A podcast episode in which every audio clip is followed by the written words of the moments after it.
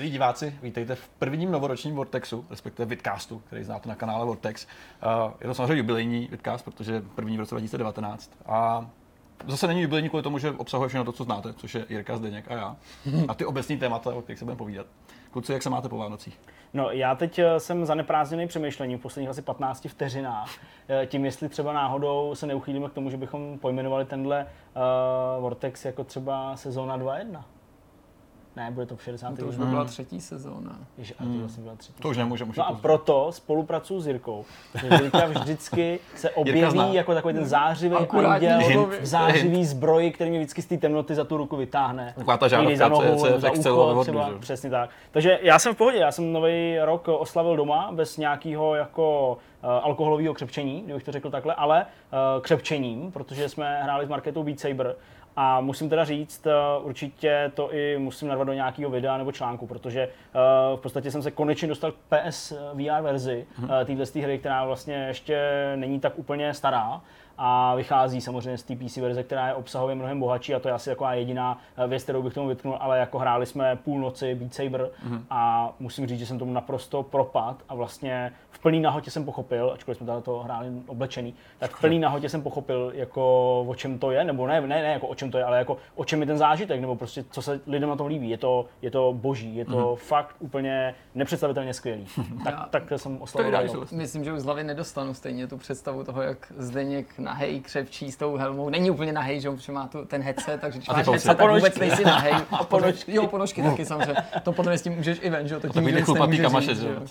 No to máš, Já jsem tam jsem svetr. ještě Ovena. prostě, já vůbec nejsem nahej, už pane strážníku, já Tam prostě tričko a kalhoty. headset a přesně tady pletený vesty. Eh, no, hele, já jsem vlastně si taky odpočinul pěkně o Vánocích, já jsem si to užil. Mně se podařilo eh, do větší míry, aspoň doufám, naplnit to předsevzetí, který jsem si tady dal, když jsme se chystali na odpočinek, zasloužený věřím, takže jsem se věnoval rodině, to se mi povedlo, absolvoval jsem ty různé vánoční návštěvy a podařilo se mi se tím úplně nevyčerpat, věnoval jsem čas Kristýně a Magdaléně a to bylo takový jako super, pak jsem se teda, teda jako tě, taky těšil do práce, jako, že Jo. jsem musel uznat, že to ta Kristýna má fakt těžký být tam jako s tou Magdalenou každý den, protože prostě musíš mu něco opakovat nebo dělat něco, prostě 500krát zamávat krtečkem a prostě karkulka, tak.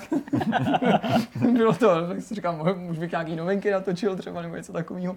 No a trochu jsem se věnoval i hrám, ale mnohem víc než teda jako eh, jsem hrál, tak jsem mnohem víc koukal na filmy, hlavně na Netflixu, Hmm. a nejen tam. Tak to si nechám na závěr nějaký jako eh, doporučení nebo typy, na co by se Hmm. mohli diváci podívat, anebo naopak nepodívat.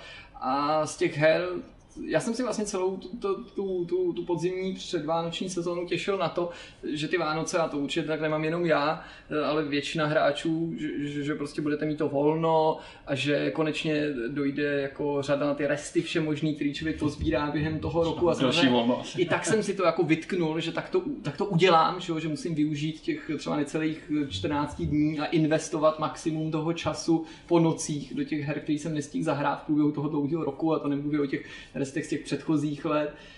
No a pak jsem jako hrál a hrál jsem jako Dead by Daylight, který tedy jako letos nevyšel. Hrál jsem Call of Cthulhu, který mě jako opravdu bavilo, navzdory mm. jeho jako chybám některým, opravdu jsem si ho jako moc užil a to letos vyšlo, ale určitě to nebyl jako můj nejvážnější rest. Eh, Vyzkoušel jsem pátek 13. konečně, abych zjistil, o kolik horší skutečně je a jakože jestli to nebylo na začátku patrný, já jsem neměl možnost pátek 13. hrát, když vyšel, tak teďka jako při tom zpětném pohledu musím říct, že jako uh, ten pátek 13. a nechtěl bych se vyjádřit nějak dotknout, ale myslím, že opravdu jako je, žalostný ve srovnání s tím Dead by Daylight, je to přesný učebnicový příklad toho, jak dva lidi, dva týmy můžou dělat totéž a výsledkem jsou dva odlišný produkty. Ten jeden To je častý. většinu věcí dělá jako dobře a ten druhý velkou část hmm. věcí dělá jako špatně a selhává bohužel právě v těch oblastech, kterým se Day, Dead by Daylight podařilo jako vyřešit. Mm, A co ty? Hele, já jsem reálně docela si odpočinul, musím říct, protože jsem byl doma. Bylo to vlastně po třech nebo čtyřech letech první Vánoce, kdy jsem neřešil nějakou jako práci pořád, kde prostě všechno fungovalo ku podivu z nějakého důvodu, je to divný. Vánoční Ale- zázrak tohle. Je to, to byl fakt vánoční zázrak, no, žádný maily nechodil, úplně, ah. Nicméně, já jsem rád začal To byly, vlastně... to byly ty tři, že jo, hlavní, jak se, jak se narodil Ježíšek, pak jak se přestalo na štědrý den bojovat během první světové války a pak Petr, jak nepřišel Jak jsem, jak mi přišel email, jak jsem byl spokojený. to, oni to pak sfilmujou, že jo. No jasně, ale jako reálně, reálně, jsem začal třeba odpočívat někdy v sobotu teďka, což už je asi dost pozdě, protože většinou řekneš si, no po týdnu už to začíná být docela dobrý, už se začíná cítit celkem dobře po těch jako po tom, že jo, šíleným uh, tempu v tom roce a pak to je zase taková ta- neděle, se pondělí, úterý, středa a už zase tam si jedeš takhle po hlavě do toho bazénku s těma věcma, s tou prací. Takže jsem tam, kde jsem byl, a vlastně to docela vyhovuje, takže si nemůžu stěžovat. Mě by jenom zajímalo, protože zatímco my s Jirkou jsme nejdál jakoby pohledem prostě na naši republiku směrem jako doleva, nebo já jsem asi byl nejdál v Plzni, nepředpokládám, že Jirka byl kdekoliv dál, eh, ty jsi úplně tam oblizuješ, eh, přesně oblizuješ Ale ten vršek. Vánoce na severu jsou... Jak to tam vypadá, prosím tě, o Mm, nic tam není. Vánocích? Tam už nic není, tam už se nic neděje, tam už lidi Tam ani nekradou, prostě. už se ani nic, jako žádná kriminalita, tam, už- tam se Tam nic neděje, tam už se nic neděje, to je prostě ten nejnudnější Fallout, který mohl být, to je ještě horší než Fallout. Tady NPCčka jsou tam u nás, ale jsou, je to mnohem horší, že tam nebyli, asi takhle. Nemluví. Takže, no, mluví, ale, ale je to velmi divný, je to rozbitý celý zbličovaný. Nicméně, reálně, odpočinul jsem se, jsem docela spokojený vlastně. Nicméně, co se týká témat, tak kluci, já začnu u sebe. Ano. OK. Já budu teďka tady povídat o rozšíření pro Forza Horizon, který jsem hrál už před koncem roku. To je vlastně ten prostor. restík, který máme. To je že? ten restík, který jsme tady odbudeme, ať, ať mám klid, je to taky jedna z mála nových her, kterou jsem za poslední dobu hrál, tak si to musím užít. No, určitě. Uh, Jirko, co ty?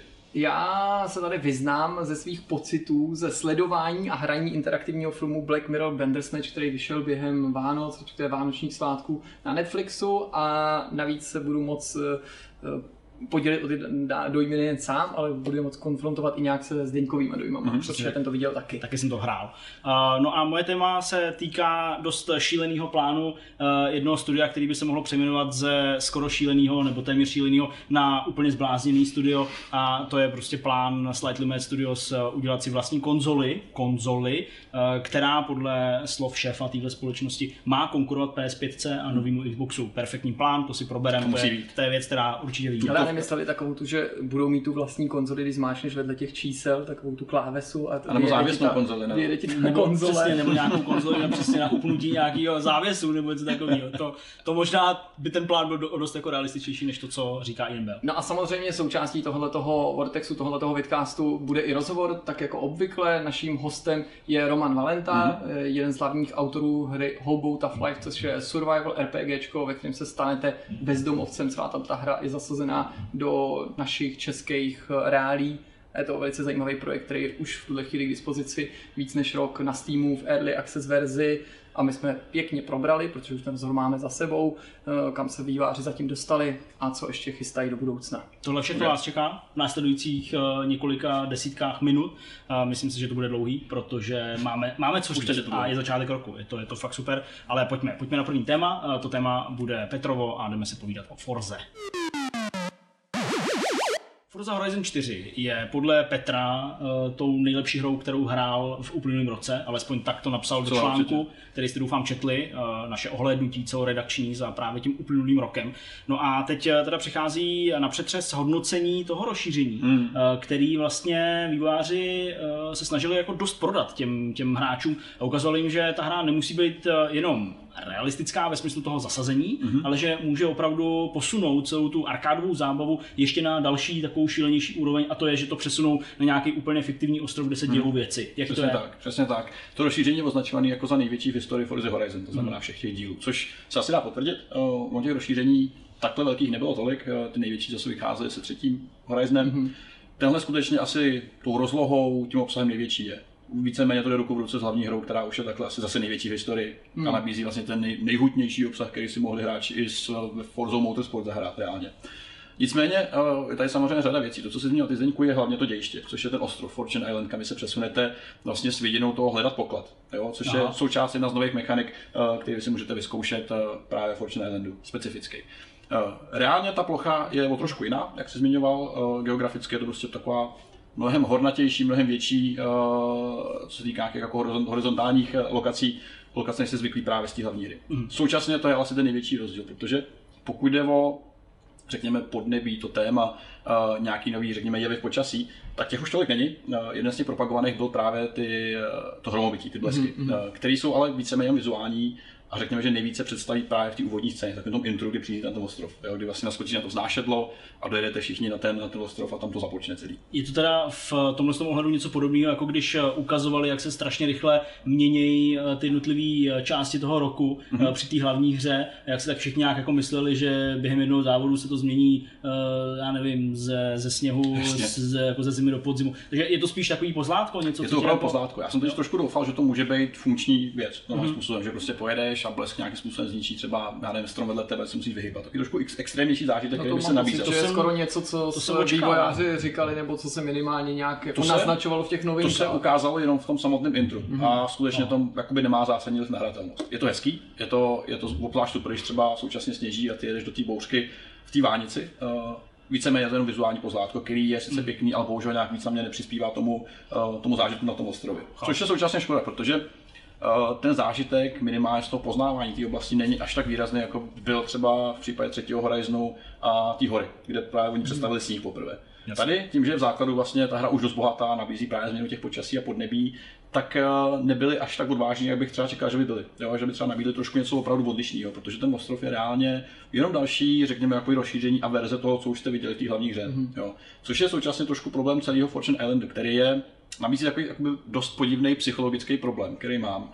Eh, já si nemyslím, že je možný uh, Forze nebo tomu rozšíření vyčítat to, že přidává další obsah, protože ta hra je v zádru sama o sobě prostě vynikající a to, co dělá, dělá fakt dobře.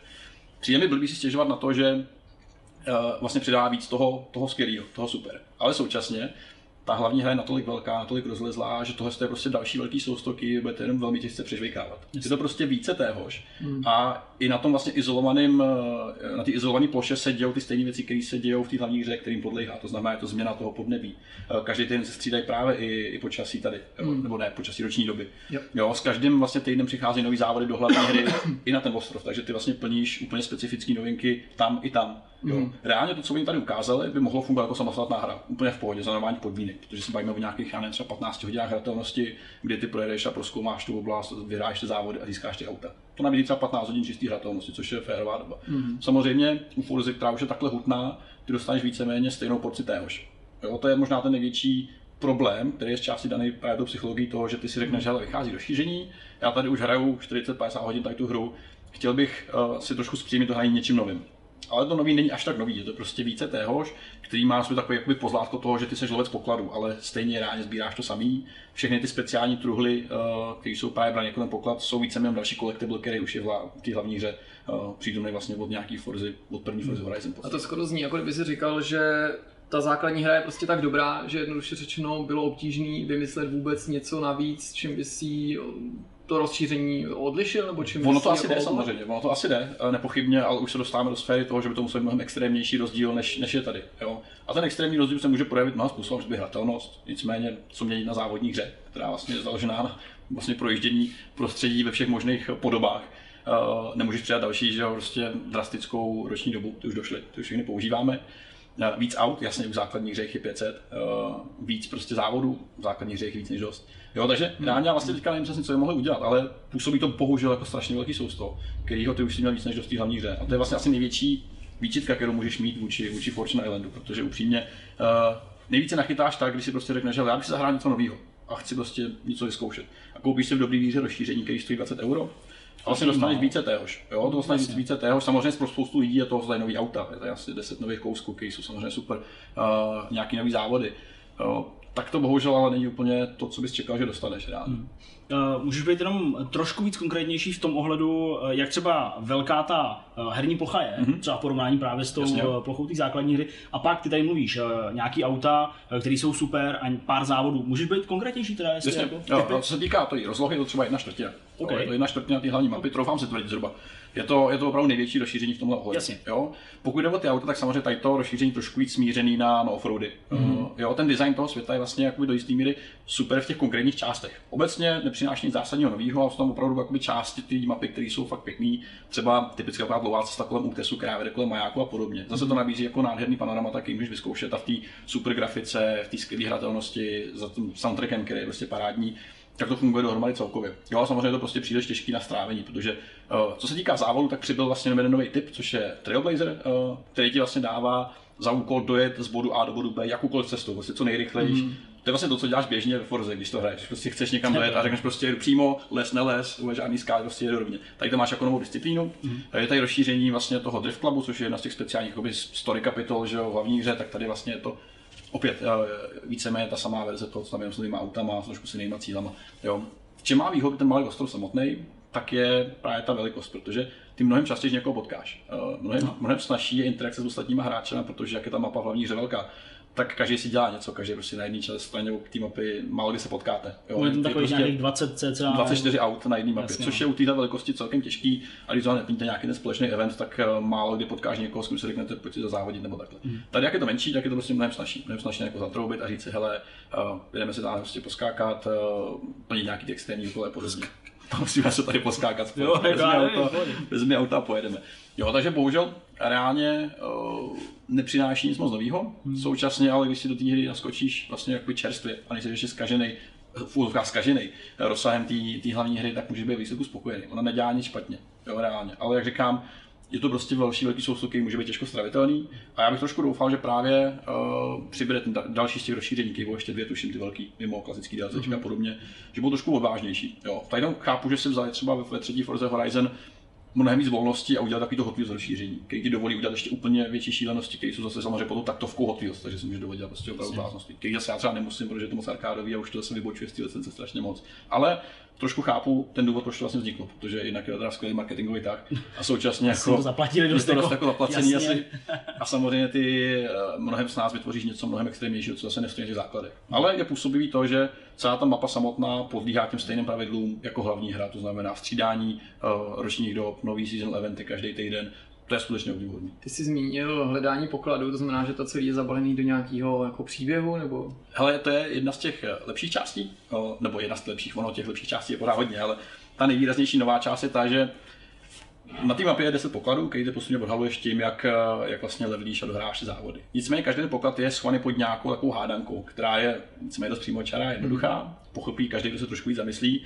A to je příjemný, protože třeba jedna těch hádanek je... Uh, Test inteligence. tak hustý. tak pojďme. Pojď.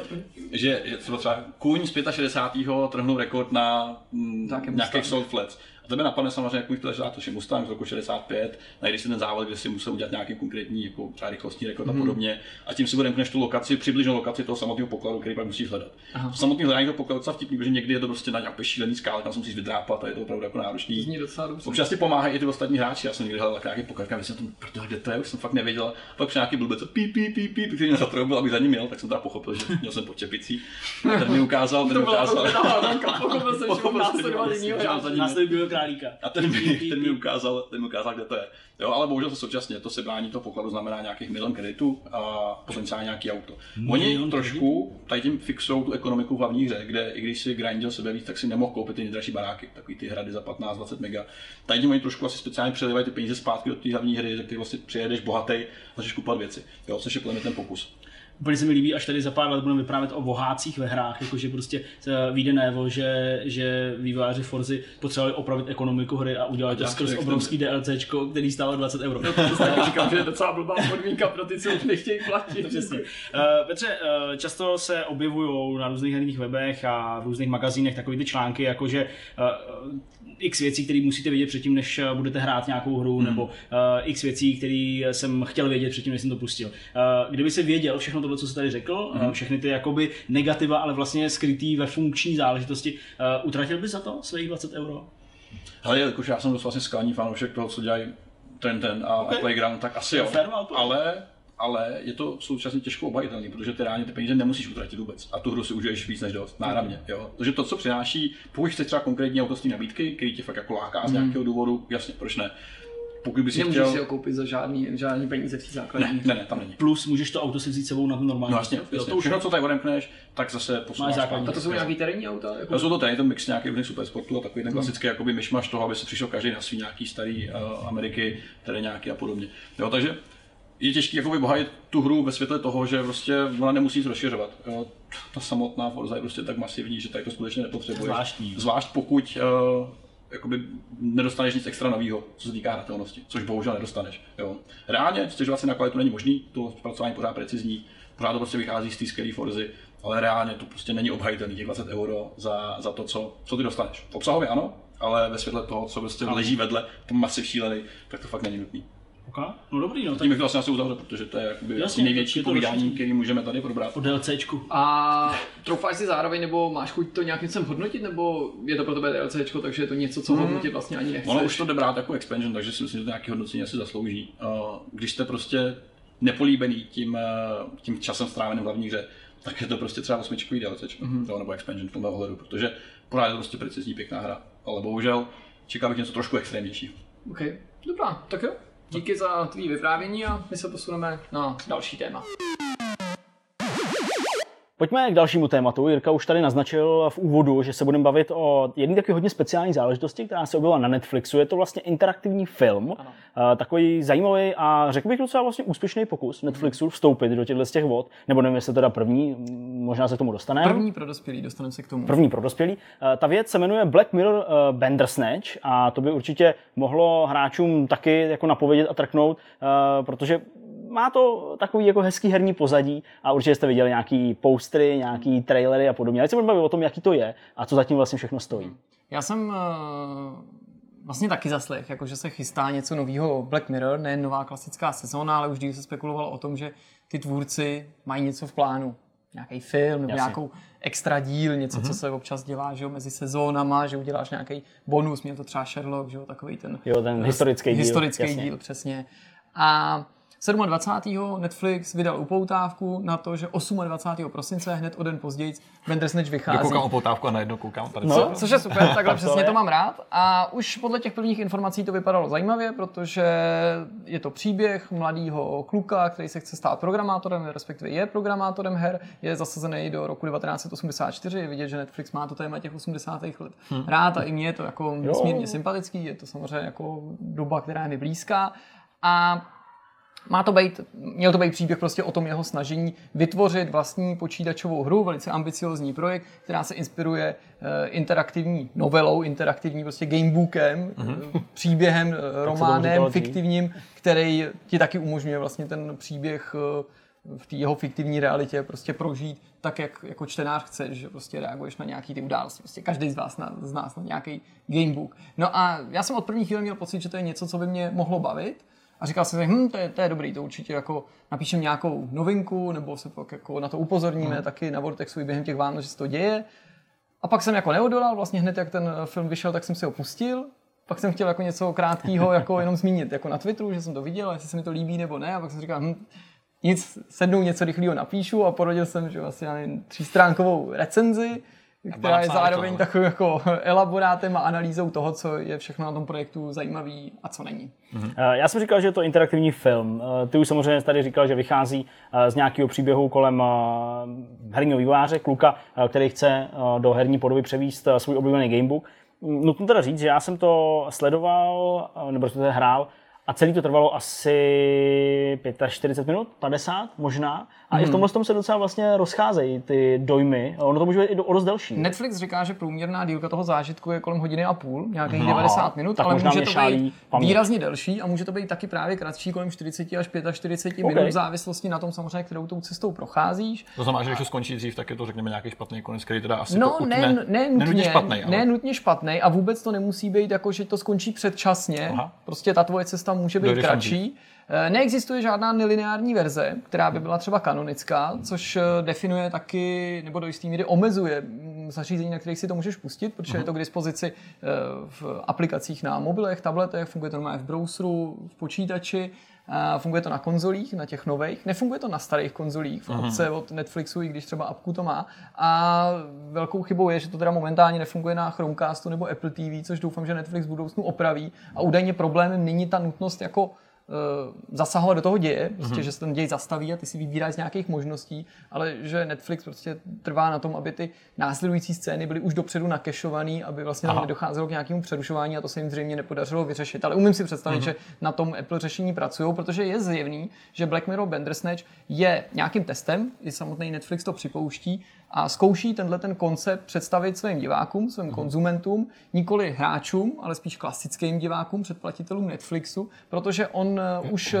si s, tímhle tím, s touhletou podobou samozřejmě pohrával u dětských pořadů. Jednak na Netflixu už je nějakou dobu k dispozici Minecraft Story Mode, to je právě ten projekt, který museli no dokončit Telltale, ten jediný, který dokončoval ten Skeleton Team, že to nebyly Walking Dead, ale tahle ta záležitost. A pak je tam eh, Kocour v botech a ještě jedna věc, dohromady asi tři interaktivní příběhy, mm-hmm. které byly samozřejmě určený v první řadě dětem. Neříkám, že se na to nemůžou podívat dospělí, ale jsou namířený na dětského diváka. Tohle to je mnohem větší, mnohem ambicioznější, předcházelo tomu dlouhý plánování, nesmírně komplikovaný research a větvení. Nakonec, i když používali vše možný existující nástroje, tak si museli vytvořit i svůj vlastní software tak, aby mohli mohli sledovat hmm. a kontrolovat všechny ty větve vývoje, které jsou ne bez počet, samozřejmě nějaký konečný počet jich je, ale jich opravdu velké množství. Mám pocit, že to má být až bilion kombinací těch příběhů, které můžou vzniknout. A tím myslím jako v češtině bilion, nikoli, nikoli miliarda. Jasně. Což zní fakt, fakt ambiciozně. Samozřejmě ten nápad nedostal Netflix jako první. Ten tady existuje dlouho. Že jo? Jedním z prvních prototypů těchto těch eh, interaktivních příběhů, do kterých diváci můžou zasahovat, byl kinoautomat Raduza Cinchery, který představil na Expo v Montrealu v roce mm-hmm. 1967. Eh, to byl ten dům, člověka jeho dům, ten, tenhle ten příběh že jo, s horníčkem. V polovině 80. let na to navázali tady taky opakovaně zmiňovaný rozpaky kuchaře Svatopluka, který napsal Jaroslav Dítl, myslím, že to točil František Filip, eh, Josef Dvořák hlavní roli, že jo, který hrál toho, toho kuchaře a hlasovali diváci v publiku přímo v československé hmm. televizi a pak se hlasovalo na dálku prostřednictvím toho, že energetický úřad měřil tu spotřebu na základě že jo, rozsvěcování a tak. A hodně se řeší a to je úplně super, protože Možná Bandersnatch, ne možná, docela určitě není jako hrou v pravém slova smyslu no, a nikoli nejlepší hrou v pravém slova smyslu. A určitě to není ani jako nejlepší Black Mirror nebo skvělý film nebo skvělý seriál. Je to ta kombinace těch dvou věcí, která z něj dělá zajímavý produkt, mm-hmm. protože nemůžeš si říct, hele, kdyby ten Bandersnatch nebyl prostě interaktivní, tak by byl na prd, jako, nebo ano, jako, ano, kdyby nebyl Bandersnatch interaktivní, tak je to stěží poloviční zážitek a mm-hmm. není to bůh jak jako výjimečný počin všeobecně ani v rámci Black Mirror, ale on je interaktivní, to, to je jeho DNA. A co mně se líbí, a to je jako věc, kterou bych právě i rád jako porovnal s těma Zdeňkovýma názorama, je, že on umí jako reflektovat sám sebe. Mm-hmm. Tady je strašně těžký nezaběhnout do spoilerů, opravdu velice těžký, protože součástí toho příběhu je, jsou nějaké poselství. Jedním z velkých témat je uh, svobodná vůle. Mm-hmm. A to je něco, co těmhle těm příběhům, nejen těm, který jsem jmenoval, ty filmový a seriálový, ale i hrám, protože není náhodou, že se to strašně podobá právě Life is Strange a všem těm moderním interaktivním adventurám, o kterých už my hráči celý roky říkáme, že se to vlastně blíží nějakému interaktivnímu filmu. A teď tady z druhé strany vidíme, jak to vypadá, když tenhle ten koncept a la Telltale nebo Life is Strange uchopí eh, uchopí skutečný filmaři a že to hmm. skutečně má sobě strašně blízko. A ten, ten koncept nebo to téma té svobodné vůle jako je protkaný celým tím, eh, celým tím příběhem a vlastně staví na hlavu tu kritiku, která se z úst jako nás hráčů pravidelně ozývá, ale ozývala se už v minulosti z úst diváků právě toho kinoautomatu, anebo typicky toho, eh, těch rozpaků kuchaře Svatopluka, kdy speciálně u nás v Československu tehdy lidi namítali, že to, to, to, jak ty volby probíhají v tom Svatoplukovi a to, že vlastně nikam nevedou a že se ten děj zase spojí. Mm-hmm. Že to je jako taková jako iluzorní svoboda, která úplně přesně ilustruje svobodné volby v Československu. Taky mohl si volit, mohl si volit, koho si chtěl a vlastně mm. jako všichni jako volili v podstatě stejně, mm. rozumíš mi? A, a Bandersnatch se snaží jako vlastně i vysmát této koncepci té svobodné volby mm-hmm. člověka v tom příběhu, ale i tebe jako hráče, který ten příběh ovlivňuje. No jen jako nutný podotknout, že ty jsi tím, eh, nad tím přemýšlel už víc než já. Eh, pro mě to prostě byla nějaká jako večerní zábava, ačkoliv samozřejmě eh, nejsem slepej vůči tomuhle tématu a ačkoliv teda nechci spoilerovat, tak samozřejmě nějaký ty momenty byly poměrně silný a užil jsem si je. Fakt je ale ten, že mě vlastně na tom trochu vyděsilo, když to řeknu až možná trochu přehnaně, vyděsilo, jak eh, jako naturalistický to je. A nejenom jako ve smyslu toho, že by tam děli nějaký zrůdnosti, že by někdo někoho zabíjel, nebo prostě uh, tam cákance krve a tak dále, ale jsou tam prostě momenty, uh, u kterých jsem si říkal, jako, že nesnaž, že by ty filmaři přešlápli nějakou míru, říkal jsem si, takhle to intenzivní u filmu není.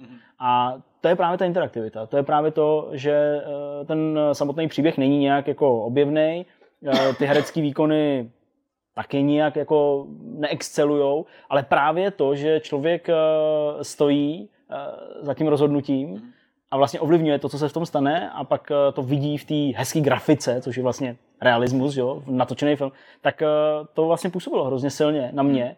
Uh, a vlastně jako říkal jsem si, když jsem to dohrál teda za docela krátkou dobu, porovnání třeba teda s Jirkou nebo s tou průměrnou nějakou dobu, že, že to chci hrát znova. A to je možná i to, co ty říkáš, že to vlastně staví na hlavu uh, určitou kritiku v tom ohledu, že prostě často máme takový pocit, že to zahraješ jenom jednou a pak už to nemá smysl.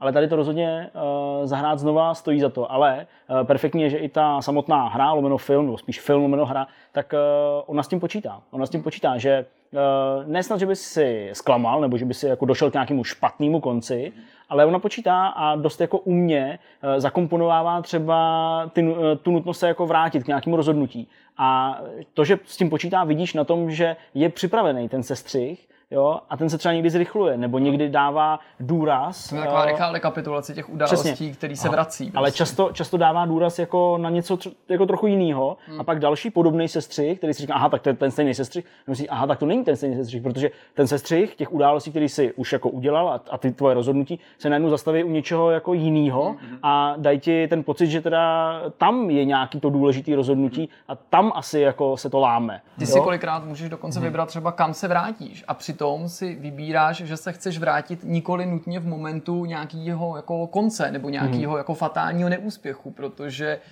ta hra nebo ten interaktivní příběh ti dává jako možnost relativizovat a přehodnotit ty své předchozí mm-hmm. volby, ale nejen třeba k té poslední, ale jedna je k té poslední třeba ta odbočka a ten druhý představuje třeba návrat o tři scény dřív Jasně. úplně jiný volbě, odkud se to samozřejmě nějakým způsobem eh, začalo větvit. Taky jako mám pocit podle těch ohlasů, že skutečně jako lidi se shodují, že i když se doberou různýho z těch základních pěti konců, na který jsou nabalený teda nějaký další variace mnohý, i včetně toho konce, nejen toho průběhu, že jako nejsi vlastně nucený do toho jakoby ten příběh opakovat, nebo ne, nejsi konfrontovaný s tím, jako ano, teď si to dohrál, ale dosáhl si špatného výsledku, tak. zahraj mhm. to znovu, ale jako poměrně chytře, jak říkal Zdeněk, ti, ten, ti ty autoři hmm. jako připomínají, že tu třeba existují další cesty Jasně. a že bys je mohl vyzkoušet. Zdeněk zmiňoval herecký výkony. Já souhlasím, že většina z nich je jako, ne, ne, neřekl bych jako průměrná, vlastně se ani necítím být úplně povolaný, být takovýmhle jako přísným filmovým kritikem, ale nikterak nevybočující až na roli toho Kolina, což je místní fiktivní vývojářská hvězda, kterou hraje kluk, jehož jméno si teďka nepamatuju, mám to v té recenzi, ale který můžete znát jako falešního syna jo, z, z Millerových na tripu a je jako dokonalý, jako je to postava, která se mi fakt líbí. Fakt je, fakt je úplně skvělý, já, já si ho ale pamatuju taky jenom z toho filmu. Já jsem jako... blbce, že jo, tady prostě. No přesně, a to hraje proti úplně té roli, ale on podle mě přesně vystihl ten mix toho génia kombinovaného s šílencem, jak si my často možná trochu jako zavádějícím způsobem představujeme některé tyhle ty jako uh, legendární výváře z 80. let, hmm. takový tyhle ty, ty génie, ty, ty, ty, ty, ty prostě solitéry, kteří něco dělali sami a, a přitom to nepůsobí jako karikatura, to se mi hmm. líbí. Ta estetika toho světa, ta stylizace do, toho, do těch 80. let neskutečně přesvědčivá. Už jde o reálie, rekvizity, hudbu, i banality typu, že si můžeš vybrat, jakou hudbu si pustíš ve Walkmanu. Hmm. Některé ty volby se zdají být úplně banální a kolikrát jsou jako třeba ten Walkman nebo volba cereálí, ale pak zjistíš, krom toho, že jednak se jedná o nějakou formu i tutoriálu a učení se z toho, jak to funguje, že se ty volby i takovýhle banální můžou do budoucna propisovat. Třeba na tom, že tam běží reklama na nějaký cereálie. V jakém kontextu probíhají ty volby? Právě se to konverzační nebo situační, že se prostě rozhodneš jít někam jinam je to očividně jako spektrum všeho možného. Jo, všechno možný, jo. Hmm. Dokonce někdy jsou tam volby, které, nebo ne všechny se volby se omezují jenom na ano, ne. Aha. Jsou tam, i, je tam, jsou tam některý uh, izolovaný, ale momenty, kdy něco máš zadat je tam docela vtipně jako zase popíchnutí stran té svobody, falešný, kolikrát to, že někdy si máš možnost vybrat jenom z jedné možnosti, nebo že ti vývojáři, vývojáři no, filmaři, vývojáři, autoři příběhu dávají na vybranou ze dvou možností mm-hmm. a ty mhm. cítíš, že jako ani jednu bys neudělal, že vlastně oba vedou jako k nějakým, jo, jako je to jako kdybych řekl, zničíš to tímhle způsobem nebo zničíš to tam tím způsobem a ty mm-hmm. přitom by si chtěl volbu nezničit to, ale jako ty se nenaštveš jako konzument, protože mi přijde, že oni jako jsou si toho vědomí a posléze tuhle volbu jako obhájí, nebo ji sami nějak zesměšní, nebo na ní poukážou, jak jako nesmyslná ta volba je. A pak se to dostane do fází takového metahumoru, a kde já jako musím, to není velký spoiler, ale přesto malý spoiler tady zazní a po jeho konci takhle zamávám To Ta- jsem já neudělal v novinkách. ta, ta, ta odlišnost, aniž bych prozradil příliš, opravdu ne, nepokazím vám celý ten film, ale ta odlišnost tohohle příběhu od všech podobných příběhů je v tom, že ty postavy v tom světě, nebo postava v tom světě si uvědomí, že nemá sama nad sebou kontrolu. Tak, konec spoileru. A to si myslím, že je docela velký spoiler. Teda.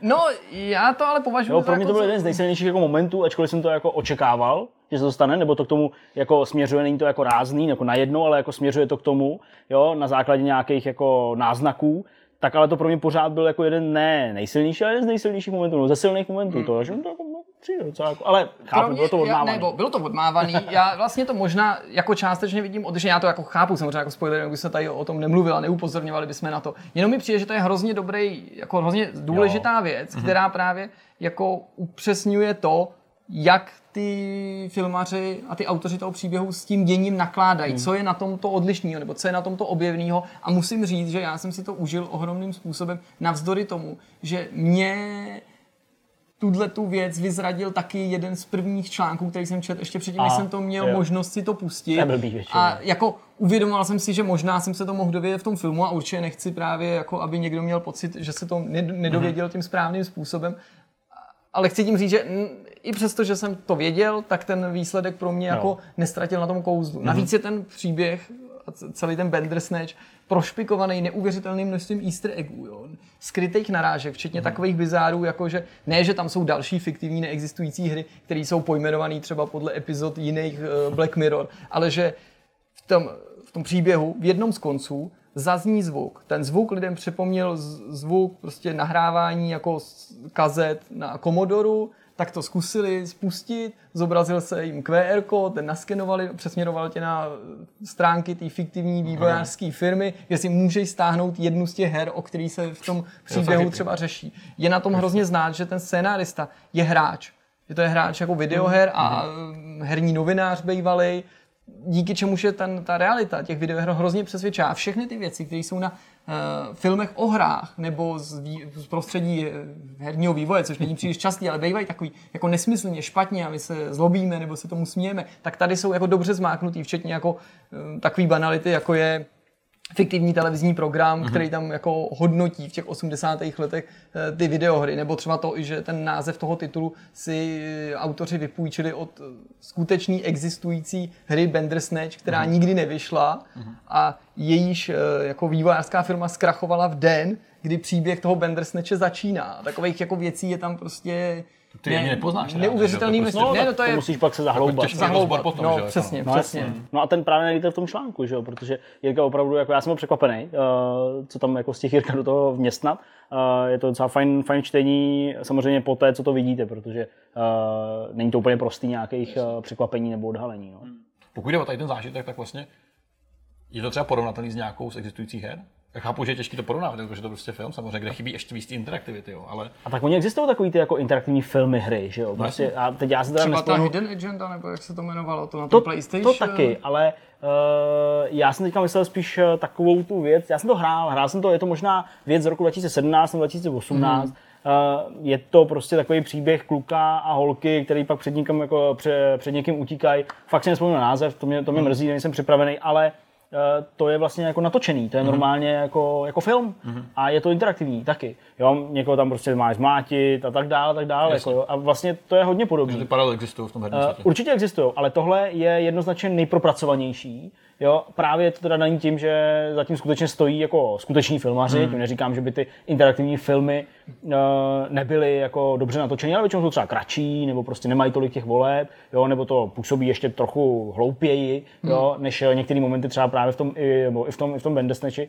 A tady je to opravdu jako pěkný nastavený standard. Mhm. Jo? A já bych vlastně byl docela rád, kdyby se nějaké takové věci eh, objevovaly. A ne nutně v té sféře jako her, ne nutně na Steamu. No. Jo? Protože tam je to vystavený většinou té kritice, tam je to vystavený tomu, že jako, no, ty jestli za 15 dolarů něco koupím, ale tady v rámci předplatného, v rámci toho, skvěle, že? v No to rámci je pro toho, úplně a, a to je jiný- mnohem jiný lepší platforma. který No, jsou jasně. právě přesně úplně jako imunní vůči třeba kritice typu je to příliš krátký. No, Totiž žádný jako nehráč, běžný divák eh, Bandersnatche, běžný uživatel Netflixu podle mě nevytkne, Hmm. protože ten neměří kvalitu a hodnotu věci na základě toho, jak je to jako dlouhý, jak je to velký. Ale to možná je to neplatíš něco... jednorázově, ale platíš prostě ten balík těch služeb, který si No, kupuješ. platíš, Samozřejmě. Má samozřejmě výhodu. No ale to Pár jenom ukazuje na to, měsíčně, jak je ten no. Netflix skvělý. Teď ten měsíční předplatný tě stojí v podstatě stejně, jako by si zaplatil za první epizodu nějaký jasně, takovýhle to interaktivní 10 euro adventury. jo, Jo, a to přesně ukazuje, že tam se takovýhle příběhy v budoucnu můžou dostat, No, kdyby se jim třeba pro- nedařilo Hmm. jako v té herní sféře, nebo jakým skvělým způsobem nakonec hry můžou ten filmový průmysl ovlivnit. Jo, jsme se tady bavili, jo, že ty, ty skvělé herní příběhy nabídneme těm filmařům, jak se ukázalo, že najednou ty příběhy v těch hrách zdaleka nejsou tak nebo jim dáme ty skvělé IPčka a pak jsme naštvaní, že ty, ty značky a ty naše světy herní, ty filmaři, ten, ten Hollywood zničí. Ale tohle takhle úplně nenápadně z tohohle podhoubí se může stát nějaký příspěvek Jasně. videoher a toho našeho oblíbeného světa interaktivního tomu filmovému, protože tady je tak nejenom technologie, která z toho může udělat masovku, protože kinoautomat byla věc, prostě, která někde fyzicky musela stát s těma ovladačema. O, o 20 let později prostě ten, ten, ten, ty rozpaky toho kuchaře byly prostě závislí na právě prostě energetických závodech, zhasínání, bylo to prostě muselo být nějaká jako kombinace techniky a spousty lidí. Hmm. A tohle si může konečně vychutnat každý sám a přitom jako v docela velkorysém zpracování, hmm. což, což se mi na tom, musím říct, jako nesmírně líbí, a ačkoliv v tomu příběhu eh, mám nějakou jakoby kritiku, třeba se mi nelíbí další zdroj, který jsem objeví, který už jakoby ani nechci načínat tolik a dokážu si představit, že spoustu věcí by na tom šlo zlepšit nebo udělat jinak, tak mám pocit, že to je jako odvážný krok, protože Netflix díky té technologii, kterou používá, něco takového může udělat. Je jasný, že normální televize by ti nikdy nic Jasně. takového nabídnout nemohla, ale i kdyby to bylo v její moci, co se týče nějakého technického zpracování, tak by nechtěla, protože Netflix je dneska v té pozici, podobně jako Amazon a možná v budoucnu Apple, když hmm. stoupí do toho streamování nebo já nevím, Hulu, že nejenže vytváří původní obsah, ale že si může dovolit riskovat a soustředit se na takovýhle obsah a prostě řeknou si jenom my to zkusíme. Do toho byly by velký studia dneska hmm. prostě jako nešli, protože když to není jistá investice, tak by to pro ně bylo ohromný riziko, ale oni jednak mají dost peněz na to, aby to vyzkoušeli a potom prostě oni jako nejsou tak závislí přísně na tom, jestli si ten toho Bandersnatche pustí jako milion lidí nebo sto tisíc lidí. Prostě v té nabídce bude, bude se o tom psát, to je pro ně dobrá reklama a já doufám, že to vzbudí chuť vytvořit další podobné projekty. Super. Pokud vám to nestačilo z článku, tak tady máte ještě zkušenosti od Zdeníka a od Jirky dodatečný, tak uh, my se teďka přesuneme dál asi. A my, a my si to puste, prosím vás. Jo, Jako, to, je to asi ať, se, ať se o tom může, ať můžete poslouchat celou tu debatu tady. To je podstatný. Tak jo, tak jdeme dál. Zdeněk tady už v úvodu lákal na to, že dalším tématem, o kterém si dnes budeme povídat, je nová chystaná konzole, na který ovšem nepracuje žádná velká technologická nebo elektronická společnost, ale vývojáři ze studia Slightly Mad. Je to tak, přesně tak. Eh, Ta nová konzole eh, se teda údajně podle Ian Bella, což je šéf eh, téhle společnosti Slightly Mad Studios, má jmenovat jednoduše Madbox, což logicky odkazuje teda k názvu jejich studia, odkazuje to samozřejmě i k engineu, o kterém si budeme taky povídat, ten jejich Madness engine. No a no, všechny to dost zaskočilo, řekl bych. Je to věc, nad kterou prozíravější bych řekl spíš eh, kroutit hlavou, mm-hmm. věc, eh, který se skoro nedá věřit a na kterou i já teda nahlížím s notnou dávkou skepse, mm. protože Ian Bell, nejdřív to bylo na Twitteru a pak to trochu víc rozepsali redaktoři Variety, což je samozřejmě velice známá redakce a, a renomovaná, která často loví takovýhle exkluzivní věci a byl to exkluzivní článek o nich, tak vlastně o té konzoli mluvil jako o něčem, co každý chce řekl bych. O konzoli, která bude super výkonná, který se dočkáme už eh, tak nějak v horizontu tří let. Eh, Věc, která bude přímo soupeřit s PlayStation 5 a novým Xboxem. Eh, Konzole, která bude odpovídat svým výkonem eh, výkonnému, dobrému počítači z roku 2021 cca. A je to prostě konzole, která samozřejmě bude dostupná pro všechny. Zkus mi vysvětlit, proč bych tuhle tu zprávu nebo tohleto nalákání měl brát vážně, protože já se ti musím přiznat, že když jsem tu informaci viděl prvně někdy ve středu večer nebo ve středu v noci a ukládal jsem si nějaký novinky pro novinkový souhrny, tak jsem ji nejdřív třikrát z různých zdrojů přeskočil a ani jsem si ji neuložil, protože jsem to bral v podstatě za recesi, nebo možná ne doslova recesi, ale Tomu za, za já nevím, přehánění nebo nějaký gerilový hmm. marketing, jehož výsledkem bude něco úplně jiného. To je skutečně myšlený vážně, že vývářský studio, který může být třeba 100 členným týmem, se chce pustit do vývoje vlastního hardwareu a vlastní konzole? No, to je přesně otázka, kterou jsem si pokládal taky. Eh, Když jsem to viděl Hmm. poprvé, říkám si, to je vtípek na úrovni vtipů Randyho Pitchforda, nebo jo, nějaký takovýhle pitominy, který prostě čas od Hmm. času uh, takhle někdo vypustí. Já jsem Říkám to už si, nechtěl jako schazovat. Já jsem to Ne, opravdu jako nejdřív ale- si myslel, že to jako není myšlený vážně. No, jako, já jsem na to koukal úplně stejně. Eh, Já jsem to teda nechytl přímo u něj, na jeho Twitteru, už to bylo zprostředkovaně, možná už to ani nebylo to, to, to variety, možná už to bylo něco jiného. Ale taky jsem si říkal, tak je to asi nějaký novoroční žertík nebo hmm. něco, má to asi nějakou jako souvislost, kterou já neznám, musím se na to podívat. Ale skutečně podle toho, co on říká, tak je to jako skutečná věc. Eh, Dostal nějaké otázky od, od těch lidí z variety, který to trochu jako osvětlujou, ale pořád to nevysvětlujou. Hmm. Samozřejmě dotaz, eh, nebo jedna z nějakých eh, otázek, která prostě na ně mířila, byla, eh, jak jako to chtějí udělat, jako kde na to vzali prachy, když to řeknu otevřeně, protože prostě je to studio, který vyvíjí svůj software, vyvíjí nějaké své závodní hmm. hry, Eh, je to studio, který je nezávislý, eh, ačkoliv teda dobře, jejich, eh, jejich eh, mají, mají vydavatele na ty svoje hry, ale jedou si podle svého. A samozřejmě ten, ta, ta odpověď nebyla konkrétní od Jena Bela, ale zaznělo tam, že už mají nějaký investory, hmm. že už mají nějaký partnery, se kterými do toho jdou.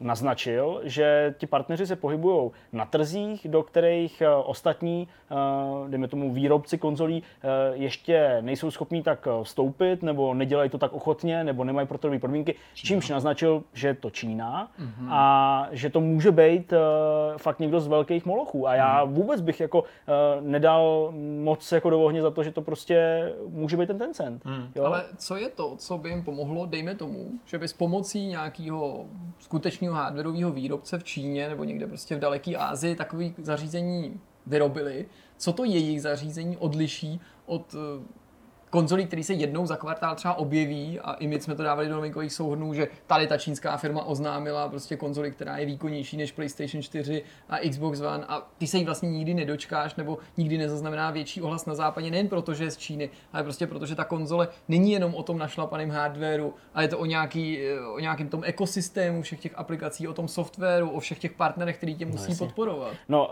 eh, to je další věc, která jako je dost nepochopitelná a opravdu trochu slightly mad, protože uh, ono samozřejmě teď jako hlavním lákadlem té konzole, tak eh, teď uh, o ní mluví jako o konzoli, která zvládne 4K, zvládne VR zařízení, tam teda zmiňuje, že jako bude podporovat, uh, dejme tomu, aktuální VR zařízení na trhu, čímž zase malinko spochybně to, jako nakolik to bude konzole a nakolik to bude nějaký jako Steam Machine, když to řeknu, nebo prostě nějaký vlastně. malý počítač v, v krabici, ale on říká, že to je standalone konzole, že to je pro, jako fakt věc, která bude soupeřit s konzolem a nikoli s počítačema. No a e, to paradoxní a pro mě říkám ještě méně pochopitelný je to, že on neustále mluví o tom, že ta konzole bude podporovat ten jejich engine, ten, ten Madness engine, který oni uvolnějí všem vývojářům, komukoliv, zcela zdarma. Bude to prostě uh, open sourceový engine. A OK, ale my nevíme, jestli se vůbec hodí na jiné hry, nejsou závodní. No, a to je jedna otázka. A druhá otázka pořád pramení z toho, že vůbec není jasný, jak on to přesně myslel. Hmm. Jestli ta konzole bude jako exkluzivní pro ten engine, no. anebo jestli jako přijmou hry, běžící na jakýchkoliv jiných, mm. řekl bych asi dost jako populárnějších enginech. A to právě jako on nějak ještě nestihl ani komentovat, protože buď to se k tomu ještě nedostal, nebo prostě to vyjádření neexistuje. A je to pro mě hrozně zajímavý, protože eh, tím dle mýho jako odsoudil tu konzoli k zániku ještě předtím, než vůbec vznikne. Mm. Protože pokud by jako na to měli jako dělat výváři hry jenom na tomhle eh, engineu, tak je prostě nepřemluví.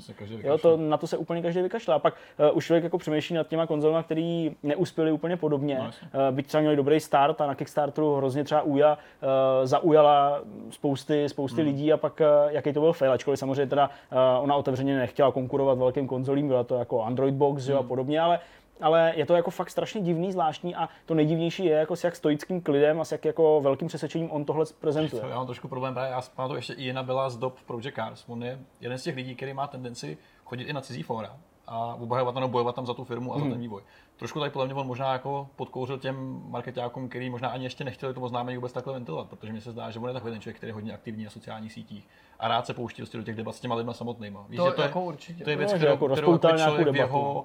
Pozici by asi úplně nemusel dělat. Víš, jako, že je takový jako dost kontraproduktivní místama. Ale současně nepadlo ani slovo, jaký operační systém to bude používat. Jako jestli je to prostě něco na, na úrovni PC, nebo něco vlastního, nebo to je to, co mě teda zajímá. Víš, jako, Mhm. že přijít na trh s novým operačním systémem znamená zase přemlouvat výváře k tomu, aby dělali ty hry nově pro tady to. No a Už proč by takhle to, široký proč by to ty že? měli podporovat? že? Bez No, jakýkoliv penetrace trhu, když je ta konzole nová, čerstvá. Navíc uh, on říká, že ani jako se nebudou pouštět do něčeho podobného, to teda neříká on, ale do něčeho podobného, jako dělá třeba Epic Games Mhm. uh, s Epic Games Storem, že jakoby vlastně platí vývojářům za tu exkluzivitu. On řekl, na to my prachy nemáme, mít nebudem, takže my žádný exkluzivity nikomu jako uh, platit nebudem.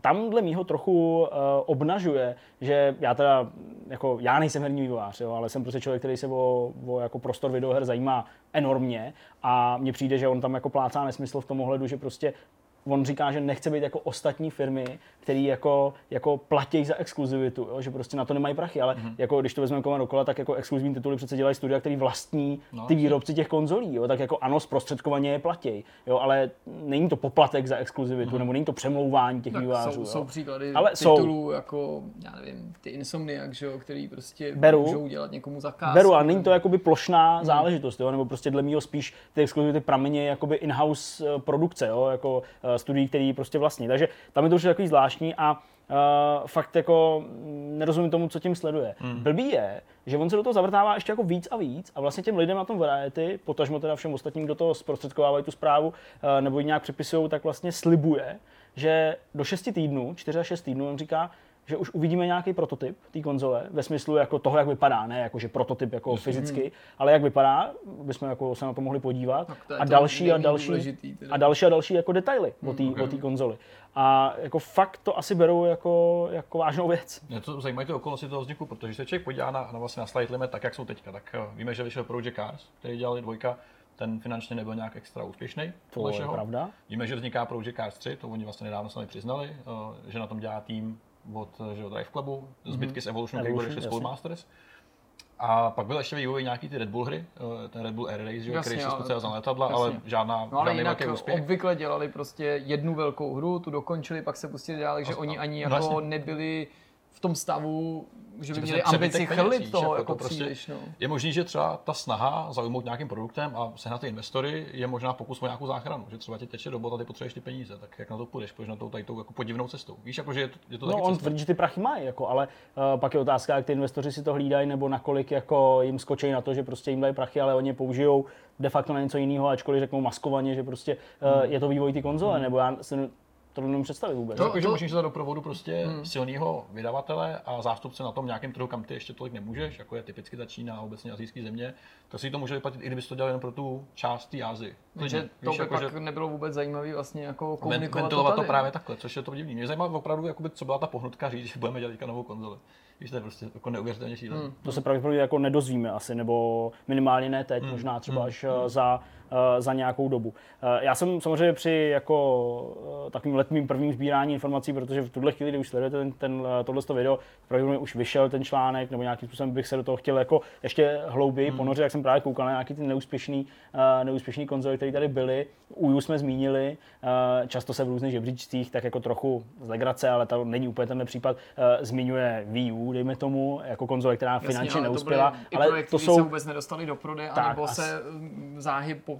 týdnech Přesně. nebo měsících stáhly, že jo? To byl příklad jednoho z největších vaporwarů, prostě přelomu tisíciletí Phantom. konzole Phantom, že jo? Přesně. Nebo to byl samozřejmě Apple Pippin, který vzniknul ve spolupráci s Bandaiem, který se dostal do prodeje, ale po roce se z něj stáhnul, byl to úplně katastrofální propadák. Pro mě to je Engage bez třeba. počet. No, ano, ale do, do, Nebo do- Gizmondo v třeba. tomhle o, v této oblasti se jako angažovaly i velké elektronické No. firmy, jako prostě Philips, eh, 3DO, Panasonic, t- prostě, nebo Hmm. to jsou teda Gold Star, že jo, firmy, které se kolem 3DO točily, ale Philips ne, ne, ten se nezajímal nebo nebyl součástí jenom toho 3DO, ale i dalších pokusů CDI a podobně. A to, to, to prostě ta historie je dlážděná Hmm. pokusem skutečně velkých firm s obrovským kapitál, No. kapitálem a vlastními No, výrobníma technologiemi. Konkrétně ten Philips to je firma, která taky stála u zrodu, eh, mám pocit CD-ROMu a podobně. To, to, to prostě To měli pro to mnohem lepší že? předpoklady. Takže já, na mě to působí nedůvěryhodně z toho důvodu, že se tady bavíme sice o zkušených vývojářích, nepochybně talentovaných, autorech dobrých her, ale malým týmu, já nemám vlastně jako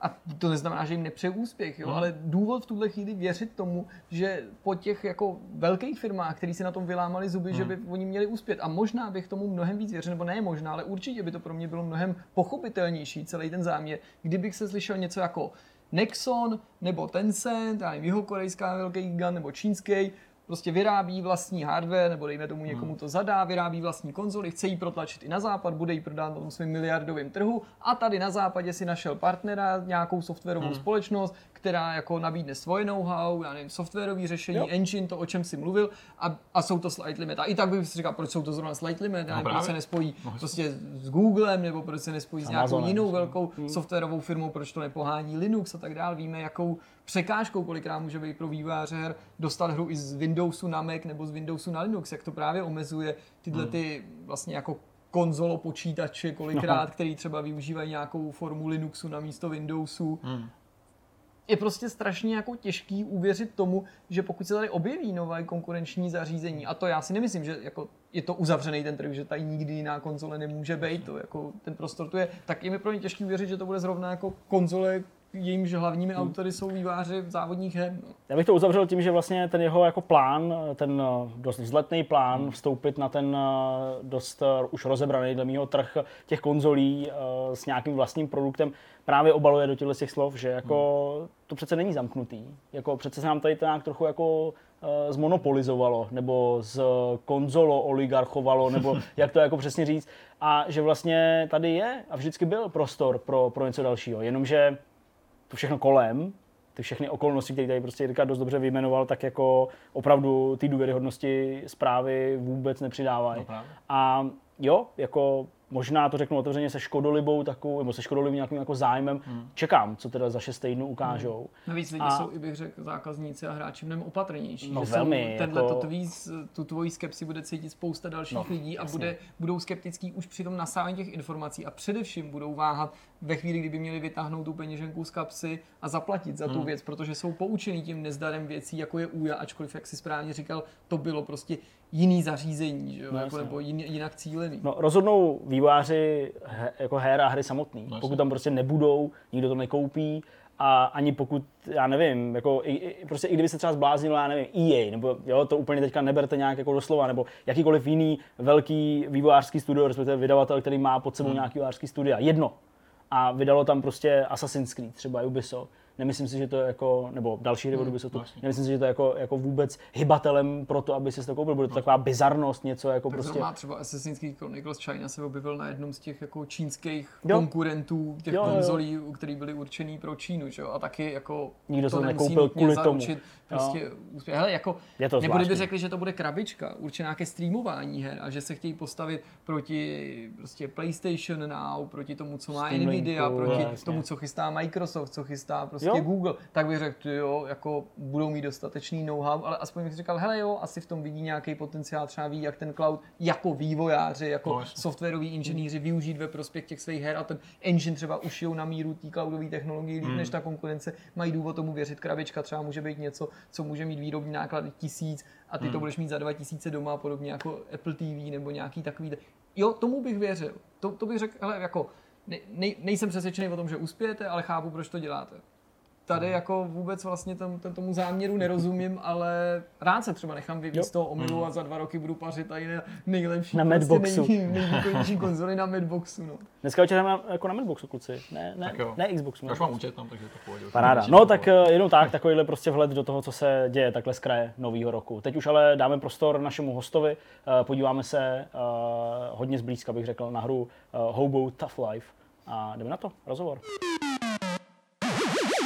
Jak jsme slibovali už na začátku, ani v prvním novoročním vidcastu nechybí host a tím je tentokrát Roman Valenta, autor, spoluautor hry Hobo Tough Life. Ahoj Romane, vítej u nás. Ahoj, ahoj. Jsme moc rádi, že jsi udělal čas, protože se nám moc líbí tvůj projekt, respektive váš projekt, jehož vývoj ty vedeš, ale než se ještě k Hobou dostaneme, tak nám prosím tě představ trošku Spoluvedu. spolu vedeš, tak Spolu díky za upozornění nebo up- upřesnění. Ale než se dostaneme k houbou, řekni nám, jak ty se vlastně dostal k počítačovým hrám a nenutně třeba i vývoji, ale k tomu samotnému hraní. Jo, takhle. Já jsem zapomněl, že vlastně tohle je standardní otázka pro každého vývojáře. V podstatě jo.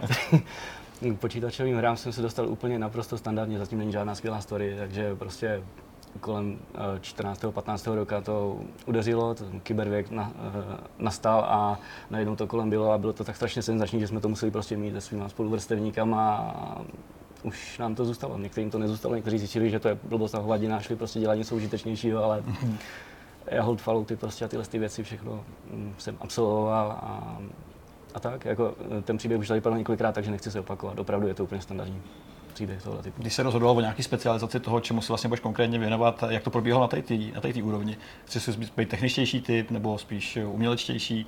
Co to nakonec vyhrálo? Vždycky jenom výtvarno. To bylo takový to, jako že v základce sedím v lavici a v matice prostě kreslím různé roboty a pak je gamifikuju, pro- protože ty roboti samozřejmě pak umí střílet že jo, do různých věcí Vlastně. a eh, drtit to na padrť, ty záležitosti na tom papíře.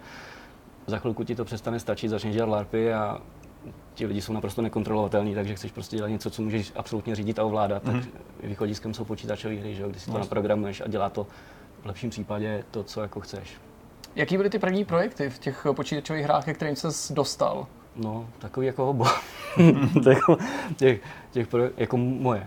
No jasně, no, nebo buď tvý autorský, nebo ty, na kterých jsi třeba spolu podílel, nebo jestli hobou je i tvůj Hobo- vlastní debit. Hobo je první jakoby, hra, která dává smysl a nějakým způsobem je rentabilní a všechno tohle z toho prostě. Mm-hmm. Takže do té doby jsme jako dělali nějaké experimenty, pochopitelně s kamarády, kteří si taky mysleli, že, chtějí, že můžou být vývojáři.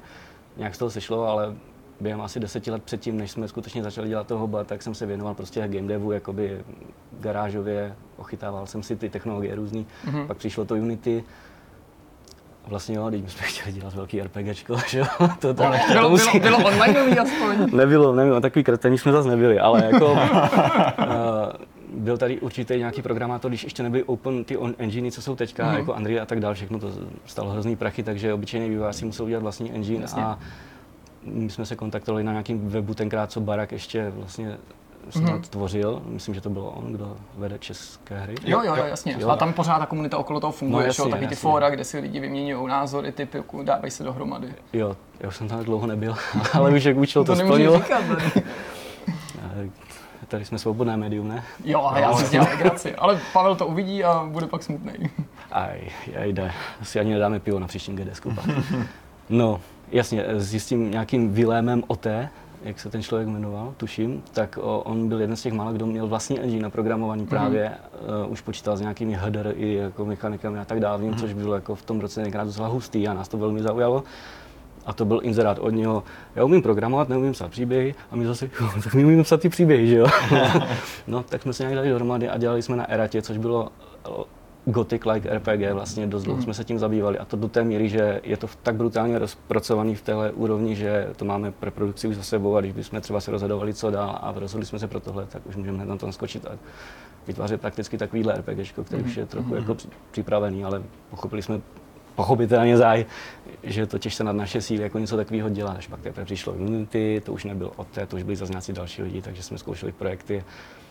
A tak, se, tak jsem získal tu pokoru v, v tom vývoji, že jsem vždycky pochopil, tohle nezvládne, musíme mít, musíme ubrat, musíme ubrat. Mm. A pak vznikl ten nápad s tím hobem právě, což byla takováhle hra, asi nějaká úplně maličká, ta nejmenší, na mobily, prosím. Mm. Aby jsme to teda zvládli, protože Aha. Maximální stylizace, že jo, úplně prostě malá blbost jenom taková. Mm. Pokud jde o, o Hobo, tak ten vzniká pod taktovkou Perun Creative. Eh, Jak jste se vlastně dali dohromady? Jaká je vlastně historie vašeho studia, vašeho, vašeho týmu? Jasně, no. To můžu hned navázat tady na to No, vlastně no, prakticky, ideálně. protože pak jsme potkali ty ostraváky a pak vzniklo něco takového a je to zase v prdeli, protože jako Um, trošku nám to přelostlo před hlavu, pochopitelně, jak se to stává u tady těchto těch projektů, který prostě expandují, expandují a vypadá to, že to jako dáme a pak jako to začne vypadat zase, že, že ne, že se bude muset jako hodně řezat poměrně dost, takže teďka jsme ve fázi, kdy přemýšlíme, kde ty mantinely teda jako přesně nastavit. Eh, Blbý je to v tom, že jsme zjistili, že i jako takový ty minimální celkem eh, minimální featurey, která ta hra měla obsahovat, tak asi bohužel si s nimi budeme muset rozloučit teďka a uděláme s tím, co ještě můžeme. Uh, mě kolegové eh, nabádali, abych jako nebyl příliš pesimistický, ale to já bohužel neumím, takže budu asi.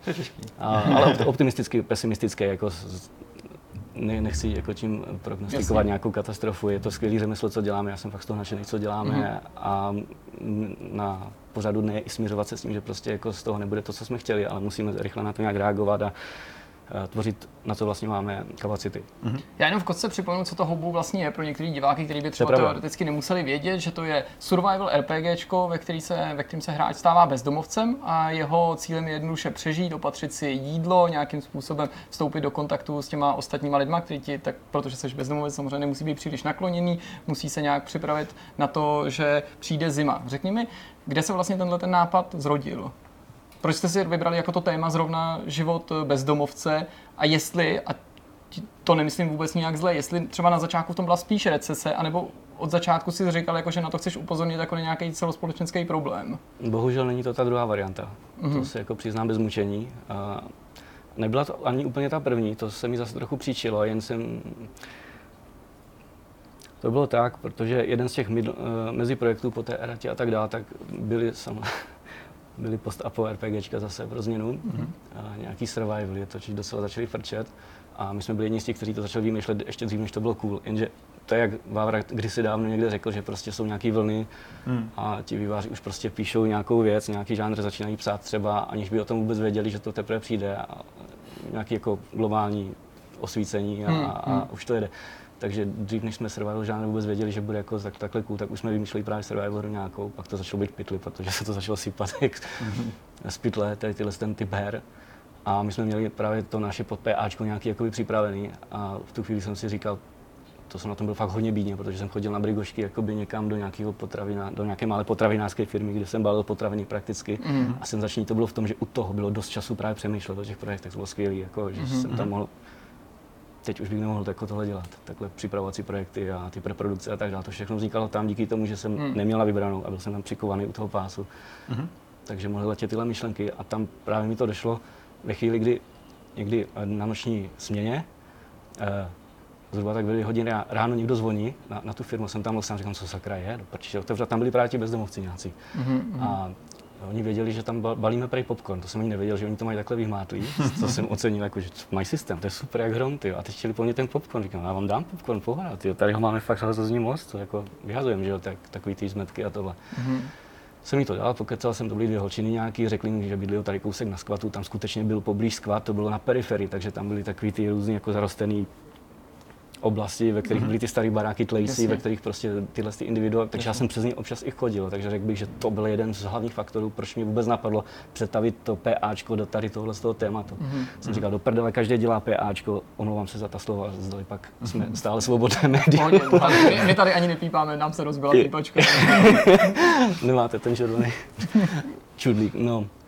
Uh, takže tam mi to došlo, že je potřeba udělat něco hodně jinak a tohle to je cesta, protože to jsem sakra nehrál do prčí, tak survival s bezdomovcem a to bylo tak, takhle jednoduše to vzniklo, zatím nebylo nic víc v tuhle chvíli prostě. Mm-hmm. Byl ten nápad samotný, že to dělat za bezdomovce, nicméně těch mechanik, které se kolem toho tak nějak točí, je docela dost. Jak se vlastně rozvíjela ta myšlenka dál, když jsme měli ten holý nápad, že budeme dělat hru, eh, kde musíš vlastně jako přežít, a na to nabaluješ nějaký ty úkony, které musíš řešit. Dokážeš nějak vysvětlit, eh, Roman, jak to prostě postupovalo? No, tak jako vždycky, když prostě jakýkoliv projekt začne eh, bujet, to můj vyváří v hlavě, si tak představu, že to tak asi bude let kde jinde, nejenom asi u nás. Asi jo. No, že to prvotní nadšení je hodně silný, tam jako těch nápadů je, hmm. chtěl jsem říct mrdelec, ale řeknu nášup, já bych se to Dobrý, ještě je to opravil.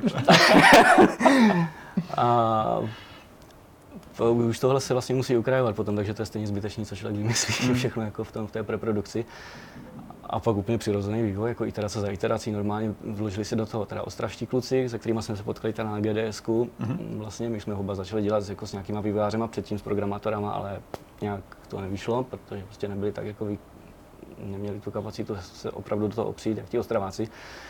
Ostraváci jsou fakt schopní borci jak hrom, takže prostě to okamžitě začalo být organizovaný. Mm-hmm a začali jsme systematicky pracovat na tomhle tom a od té doby prostě chodí jako různé nápady. Pochopitelně jako ten lead designer jako jsem zodpovědný za tu většinu věcí, ale jako spoustu validních nápadů přišlo i ze strany třeba těch ostraváků, mm-hmm. anebo lidí, kteří byli kolem, prostě něco dodali. Zmiňuješ tu Ostravu, Klasika. tak eh, mě při tom napadá, že ale ta hra obsahuje hodně prvků z Prahy. Jak jste si vlastně vybírali, jaký jako nechci říct pamětihodnosti, ale výrazný uh, body, dejme tomu orientační, do toho hmm. světa virtuálního zasadíte? No, to je jednoduchý, tak Praha je pochopitelně ikonické město, hmm. docela je známe i ve světě, takže hmm. možná jako tu Prah jako by mohl ocenit i, i ten svět teoreticky. To město má neskutečný sexepil, jako tady ta nekonečná studnice, jako by inspirace. Mně je strašně líto, že nezvládneme do té hry prostě dát jako tolik věcí, co by jako rád třeba tam dál samozřejmě z té Prahy i teď jsem se tady procházel, než jsem přišel, tak přijelo dvě hodiny dřív, tak jsem chodil a čuměl jsem prostě a hmm. fakt, fakt, jsem skoro brečel, že prostě tohle taky vlastně tam nezvládneme parafrázovat, protože my parafrázujeme, neděláme Prahu, ale Praslav, hmm. že jo. Hmm. Což je parodie na pra... parodie, to zní fakt pejorativně, ale tak to nemyslím. Parafráze. V pohodě, v pohodě. No. Pokud jde o, o to samotné. Plus dodám, já se omlouvám mm, za, za ten vpád, ale samozřejmě jsem ještě eh, patriot Olomoucký, takže máme tam svatý mořic a tyhle ty ikony nějaký. Je tam část, která vyloženě z Olomouce vyrvaná, tam kolem koruny a ten velký kostel uprostřed, tak to je taky mořic Tak Olomouc. nabízí se třeba DLCčka, budou jsme přidávat další lokace, si budeme povídat, nějaký vysloveně třeba proslavený tady v Praze. A to jako plánujeme, to je, my, my jsme i teďka uh, vyměnili mapu, která tam byla předtím, uh, na které je jasně naznačený atrapa toho města už existuje celá, jo? to město mm-hmm. už je rozplánovaný, to my máme teďka tak vlastně v té hře nějakých 35% vlastně z té plánované mapy. Mm-hmm. A na té nové mapě je teďka naznačený, co tam vlastně všechno plánujeme. A už jsou tam i názvy jako náplavku, tam chceme Jasně. pobřeží, mm-hmm. prostě Vltavy tam bude, všechny Karláku, potom na druhé straně malá strana třeba tam bude mm-hmm. ještě, ten Žižkov by měl být širší a na vrchu, jak je to, to ten takový mrakodrap nebo něco.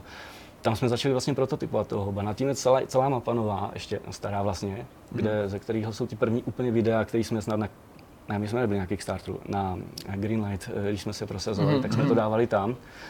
A to je úplně jako, teďka je to DLC oblast, ale původně to měla být ta hra vlastně, mm-hmm. se odehrává na vrch. Akorát jednoho dne jsem přišel k okraji té mapy, eh, u toho mrakodrapu a říkal jsem si, co tam dole by mohlo být. Tam bude nějaký skvělý výlet, tam dáme prostě. A jdou vidět ty střechy prostě a to bude super, jako nějaká panoráma. A v dáli bude ta řeka a Petřín bude vidět vzadu prostě a tohle toto.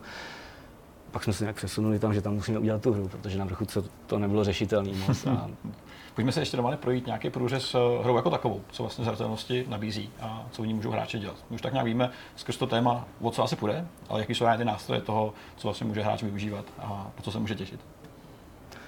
No, eh, to je dobrý, že to říkáš. My to teďka hrozně řešíme u nás, tohle toto téma, protože jsme zjistili po teďka pár letech, že není tam tolik těch jako aktivit typických, které by člověk očekával, když si zapne hru o bezdomovci. Mm-hmm. Což je blbý, protože prostě jsme jako se soustředili na dělání provozu, schopnosti té hry jako takové. Mm-hmm. A najednou další takový fenomén je typický, že ti výváři pak ztrácí dost nadhled nad tím projektem, což se teda jako postihlo to i nás samozřejmě. Mm-hmm. A teď jsme si uvědomili, že ty, ta hra vůbec není skoro bezdomovci, jako no, přehání samozřejmě jako je, ale není tak, jak by mohla být. Není tam takový to, jako když někdo to konkurenční uh, médium tenkrát, když uh, nás referovali, tak Dobrovský, myslím, to nějak se rozvášňoval nad tím a ří, říkal takové ty věci, jako, že už se těší, jak si jako vezme třeba tu kytaru a bude tam hrát někde za, za ty prachy a to. A to jsou přesně ty prvky, které ta hra ještě nemá. Mm-hmm. Ale měla by mít přitom asi. No. Mm-hmm. Ty jsi tady zmínil důležitou věc, a sice Steam a ten Greenlight. Já jsem vám neodpověděl na otázku vlastně. Jsem řekl, co tam nemáme a vy jste se ptali, co máme. Tak, ale Klidně si naváž, v pohodě, já jsem počkal. Já si vám to nějak jako nekazí úplně. Ne, nekazíš, no tak my to organicky čekáme, kam se ta debata stočí, ale klidně pojď k tomu, co Petr, co Petr navrhoval. Uh, dobře. Um, v prvních okamžicích vlastně té hry uh, je to jenom o tomhle přežití a rozkoukání se mm-hmm. vlastně.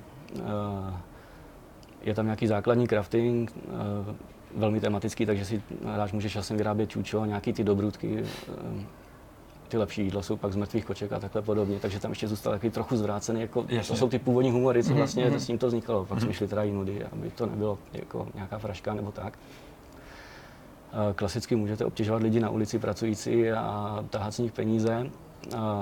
Nebo in, pomocí těch interakcí jdou dělat různé věci. Mm, máme celkem solidní systém randomizace toho hmm. rozhovoru, takže oni, eh, který jsme teda nezvládli v tom ohledu, že za začátku, když člověk neumí ještě ten skill talk talk skill příliš, tak se vlastně se nikam moc nedostane a vypadá to, že tam skoro nic není. Takže mm-hmm. to, to jsme dostali negativní recenze, přitom tam pro boha je miliardy obsahu, když už člověk umí, umí mluvit, tak se prostě prokecá těma stromama mm-hmm. na netušený místa a tam čekají různý překvápka, třeba potom jakoby v těch Jasně. daných místech můžeš krást, můžeš eh, žebrat, prodávat lidem věci na ulici a takhle jako opečovávat ty svoje skilly vlastně a Skyrim, když to děláš, tak se ti to zlepšuje. Mm-hmm. Ty se dotknul toho hodnocení, a tak já se vrátím k té otázce, která se týká toho Steamu, protože je důležité říct, že Hobo je k dispozici v Early Accessu, v předběžné verzi, lidi mm-hmm. ho už můžou hrát, zkoušet. Jaký vlastně máte teda ohlasy od těch lidí, kteří si váš titul zakoupili? No, jsou smíšený, je to 50 na 50. To já vím, já jsem jako koukal, i když teda ty říkáš 50 na 50, jsem koukal, že ty pozitivní převažují, ale mě spíš zajímá, jako, jaký jsou jako takové ty osobnější dojmy, dobře, jako co, dobře, co se třeba konkrétní chválí věci. a co se jim naopak konkrétní třeba věci. tolik nelíbí, nebo, nebo v čem vás ponoukají, abyste něco změnili. Ta, tam se dělí tyhle si lidi na dva tábory. Co se týče, ta hra je pro některých hrozně kontroverzní, pochopitelně, i přesto, hmm. že to bereme prostě za ten konec, kdy se snažíme spíš jako to dělat nějak Eh, Ne, aby to byla prostě ta parodie jenom nebo fraška, ne, aby jsme ten téma nezneuctili, ale spíš ho využili k tomu předávání, což se nakonec povedlo, protože tyhle ty ohlasy přesně chodí, jo. Neskutečnou radost máme z toho, eh, když eh, jsou tam i komentáře prostě od hráčů, kteří říkají, vůbec mě nenapadlo, že ti bezdomci to můžou mít takhle zapeklitý pro boha. Já, já příští snad nějakým dám jako prostě tam dvacku nebo něco takového, co- což je teda další téma, o tom, kdo co schvaluje, jestli je dobrý teda jim dávat nějaký peníze nebo ne. A to je jedno, jde o to, že prostě ti lidi jako jsou schopni vlastně si uvědomit, že to tady je, ten fenomén, a lidi, kteří to vůbec třeba nenapadlo do té doby, mm-hmm. pro který jsou to jenom ty stíny na ulici a teďka měli možnost prostě vlastně se do toho trochu dostat, i když nějakou pokroucenou formou, není to asi úplně jedna ku jedný, ta, je to pořád hra pro boha, jako, Jasně. která má bavit, i když donedávna ještě byla dost přísná, protože ještě spoiler, my plánujeme docela příběhy, které tam ještě jako nejsou, takže to musel být hlavně ten survival, byl to ten gameplay jenom přežívání, tak to bylo hodně utáhnutý všechno, aby to bylo hrozně přísný, a takže ty lidi prostě um, umrzali po pár dnech jako na ulici a tak. A za to jsme už dostali taky kekel, ale už je to zprávě. Hmm. Skoro se nabízí otázka, že když vzniká nějaká hra, tak si vždycky musí člověk udělat nějaký ten research, nějaký, nějaký průzkum toho, jak to vlastně celý funguje, Mhm. mm-hmm. to téma. Nezkoušel třeba někdo z vás žít na ulici nějakou dobu, abyste to dokázali tu hru trošku ještě víc přiblížit těm divákům? K tomuhle nakonec nedošlo. Ne? No, a jako ten research probíhal, ehm, k mnoha komunikacím došlo nej- nejprve, ještě když bylo to prvotní nadšení, tak jsme jako chodili prostě mezi ty lidi, rů- různě jsme se s nimi bavili a tohle toto velmi ceným zdrojem pak byli z různých domovů naši kamarádi, kteří shodou okolností pracují prostě jako zaměstnanci, přímo s těma lidma pracují pravda. a tak dál. A doslechli jsme se takové věci, že to je, to je já zase plynule přeskočím klidně na další věc, která z toho, protože na tohle pak už zapomenu, ale to je fakt zajímavý třeba, aspoň z mého pohledu. Je, my jsme začali tu hru designovat vlastně a teď jsme si říkali do prčic, ale kde tam jako chceš udělat to drama, jo? Prostě to je obeznou, to není Skyrim, tam ti ten drak fakt jako nepřiletí, ne- abys ho mohl píchnout do ocasu třeba. Co s tím sakra? Teďka jako člověk začne vymýšlet různé jako věci, kterým vymýšlet ty nebezpečenství nejrůznější a ty atrakce jako v úzovkách, které by mohly ohrožovat ještě toho bezdomovce, aby tam prostě jako nějaký příšery v noci chodili po městě, taky jako ne, nemáš tu možnost. A tak jsme začali vymýšlet jako věci, které už nám přišly přes čáru. Jsme říkali, to je absurdní, uvěřil tomu ti lidi, je, je to, není to už moc jako sci-fi, tohle, to, to, co tady jako teďka by to jako ne, ne, ten, ta imerze nebyla příliš jakoby rozlámaná tímhle. No a pak právě nastal třeba tenhle ten rozhovor s tím jedním kolegou, který ten nejmasivnější, si, co si pamatuju. Jsme hovořili dlouho a do- doslechl jsem se takové věci, tyjo, že jsem si úplně normálně jsem nechápal, co mu na to mám říct tomu člověkovi a ty ta realita je ještě mnohem brutálnější, než to, co my jsme vymýšleli. Takže to je normálně, my, to je jak Harry Potter svět a, a mudlové, my jsme ti mudlové a my vůbec netušíme, co se tam děje na té ulici. My to trochu vidíme, ale fakt netušíme.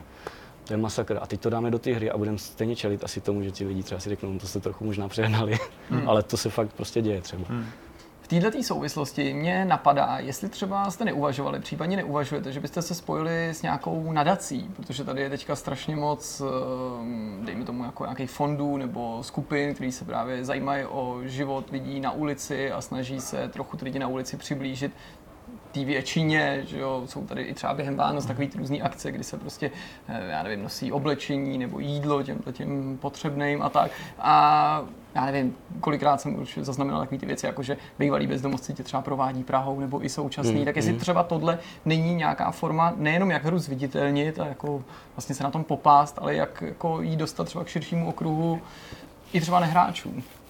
Na, nás zaregistroval nějaký portál internetový, který na Facebooku bezdomovci lidé jako my, nebo něco takového, mm-hmm. tak ti nás lajknuli. Od té doby máme lajknutý oni nás, takže si vzájemně takhle trochu přihazujeme. Oni nám doručují občas velmi zajímavé články prostřednictvím toho jejich vlákna vlastně. Mm-hmm.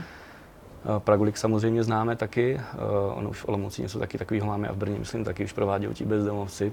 Toho teda ještě trestu hodně musím přiznat, jsme se nezúčastnili, protože prostě jsme fakt jenom tři a my nevylezem z toho, spoza toho kompu, mm-hmm. a to, což je hlavní alibistická odpověď na to, proč se nesnažíme víc třeba navazovat ty kontakty. No, nemáme jak, prostě kdo, kdy, jak. Mm. Ani PR vlastně nestíháme prakticky, Jasně. takže jsme úplně v tomhle jako dost omezení. Mm-hmm. Pokud jde o ty plány, co, co s hubem dál, tak ty už se nastínil, že něco samozřejmě chystáte, máte spoustu nápadů, který budete muset právě škrtat. A co se týká třeba dlouhodobý vize toho, kam byste se chtěli dostat, nebo kam se můžete dostat, dokázali byste se podělit třeba s divákama, který vám fandějí, nebo kteří teprve budou fandit, na co se můžou vlastně těšit? No jasně, no. Když jako hodně proškrtáme ty připravované mechaniky, tak ví to, aby ta hra v základu byla cool sama o sobě, tak uh, to vypadá, že asi vsadíme opravdu na ty příběhy, mm-hmm. které nejsou úplná maličkost, to je prostě něco zásadního, proč já třeba osobně jsem hry chtěl začít dělat vlastně. právě kvůli těm příběhům a teďka děláme hru, která je o mechanikách už jako dva roky nebo jak dlouho děláme, prostě mm. jenom ty mechaniky. A po strašně dlouhé době jsem měl teďka příležitosti jako začít konečně něco psát, nějaký scénáře a do toho našeho editoru zadávat ty věci prostě a vytvářet ty situace. Vydali jsme první teďka update, ne příběhový, ani omylem, ale kde jsme si oťukali jakoby nějaký questy základní, nebo to, jak se vlastně ten hobotor bude tak se jmenuje ten editor, jak se bude ten editor vlastně, jak spolupracovat s tím projektem a tohle toto, takže to bych jako nechtěl nějak jako prosazovat jako něco senzačního, ale už jsou tam první questy, už je tam questbook, který funguje a tak dál mm-hmm. a mhm. násled, bude následovat prostě něco zajímavějšího, už připravujeme scénáře, který by měly být už jako obsahovat nějaký zajímavý příběhy, nejenom mm-hmm. prostě jako debilní questy, když to řeknu takhle. A taky to směřuje tam. Doufám, že tohle se nám povede. V to velmi doufám, to budu se snažit prosazovat úplně za každou stůj, co stůj. Je možné, že to nevíde, protože už opravdu jsem byl svědkem situací, kdy jsme se museli opravdu jako odříct lecos, takže mm-hmm. Opravdu s pokorou tady k tomuhle tomu, ale bylo by skvělé, kdyby vyšlo to, co vypadá, že asi vyjde. Tudíž to, že ta hra bude vlastně obsahovat paralelně několik scénářů různých, mm-hmm. které budou na obou osách takhle jako v té hře rozmístěný, můžou se různě aktivovat. A bude možný tu hru, co jsme avizovali už vlastně, když jsme to vymysleli a dávali poprvé někam, že tu hru bude možný rozbít, když ji budeš hrát prostě špatně. Mm-hmm. Že si ty vztahy s těma lidma tak dojebeš, prostě, že už nebude kudy kam a nikdo ti nepomůže, už všichni na tebe budou nasraní. Tak to je trochu a... jako ve skutečnosti. Trošku jo, akorát, že ve skutečnosti tam máš to play again právě, mm. že jo? Mm. což ten hráč má a to je ten roguelike princip lehký, jako, který Jasně. jsme tam chtěli mít, aby si hráč měl motivovaný tu hru zapnout několikrát a zkusit to prostě jinak s těma lidma řešit, prostě mhm. všechno, mm. aby jako ta hra tě zavedla vždycky jinam. Takže těch scénářů asi nebude tak moc jako v nějakém Skyrimu, to určitě ne, ale pár jich tam bude a bude možné tu hru třeba dohrát, dejme tomu pětkrát, šestkrát a po každý opravdu jako skončit úplně jinou situací v tom městě. Mm. tohle je asi ten cíl. A navíc je to teda multiplayer, což je úplně ten největší na přezdržku pro nás, protože synchronizaci řeší v tomhle masakr. Hmm. Já nevím, jestli jste zaregistrovali, co jsem říkal. My teďka vlastně budeme dělat příběhy, které mu musí být synchronizované v multiplayeru. Hmm. To se moc jako je to náročně. Ne, nehraje nebo hmm. neděje. Hmm. Jestli hmm. takovou hru znáte, klidně mi doporučte a potřebuji se podívat, jak se to dělá. Hmm. Prostě to je jako divinity možná. Máš eh, představu, kdy se při těchto těch ambiciozních plánech může hobo dostat do verze 1.0, nebo to je nějaký cíl, který si nechcete takhle definovat časově, protože je to příliš vzdálený? No, kdybych jako měl bezpečná odpověď je něco třeba jako dovedu si představit dva roky. Mm-hmm. Mm-hmm. Kdy budete jako v nějakém releaseu, který bude, řekněme, plnohodnotný, aby se můžete třeba přesunout na další projekt, eventuálně No ne, budeme samozřejmě dál rozvíjet jo. hoba, ale kdy jako už tam budou ty věci, feature, co jsme, a bude to debugovaný prostě, to je asi základ. Mm-hmm. Je mm, ve vašem plánu jako třeba nějak jako rozví, rozrůst ten tým, jako protože ty jsi zmínil že samozřejmě nejste jako velká skupina a pomohlo by vám, kdyby vás jako dělalo na té hře víc, nebo to momentálně není na pořadu dne, protože je to ekonomicky příliš náročný. Nebo co je vlastně to, co vám třeba chybí k tomu, abyste mohli pracovat na houbu rychleji? Chybí nám prachy, no.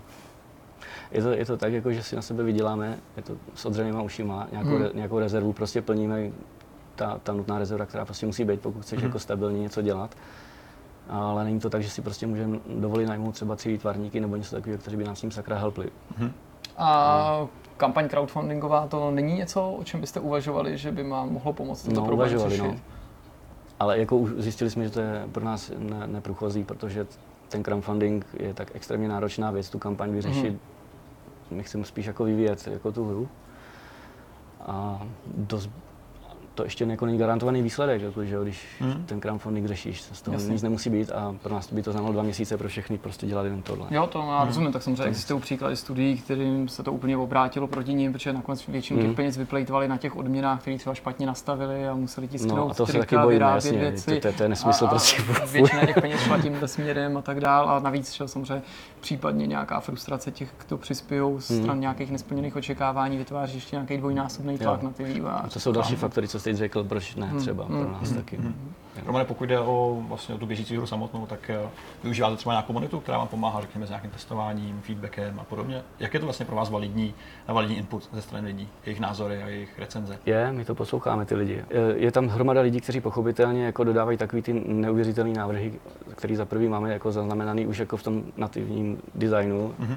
Jo, víme o tom, akorát prostě jsme tři a nestíháme to tam dávat. Toho je strašná hromada prostě, takový to, co právě ti lidi očekávají.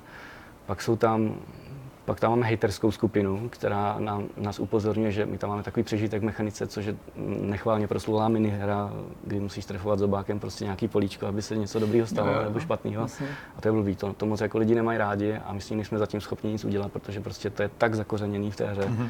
My už máme připravený designy, jak to prostě od tam odstřelit, ale to zase bude znamenat refaktor na půl roku nebo něco takového. Mhm, No, no, ale jako ty náhra, náhradní věci jsou skvělé úplně. Nový konverzační systém máme teďka připravený nebo zdesignovaný, který víc jakoby je o psychologii, že opravdu ten náš musí velmi dobře číst, co jako se tam děje, a Mhm. aby se dobře někam prokecal a má tam být nějaká podpora nějakých emot, ikon, kdy musíš poznat, jestli ten člověk je to ironicky to myslí, nebo to myslí vážně, na základě toho zvolit odpověď a vždycky jenom jedna odpověď je správná, aby ti přidala trpělivost u toho Mhm. eh, člověka a na základě toho pak můžeš požádat, hej, tak dejte mi nějakou tu dvacku, ne, nebo a buď to uspěje, nebo ne, prakticky potom na Jasně. základě nějakého automatického výpočtu už podle tohle z toho.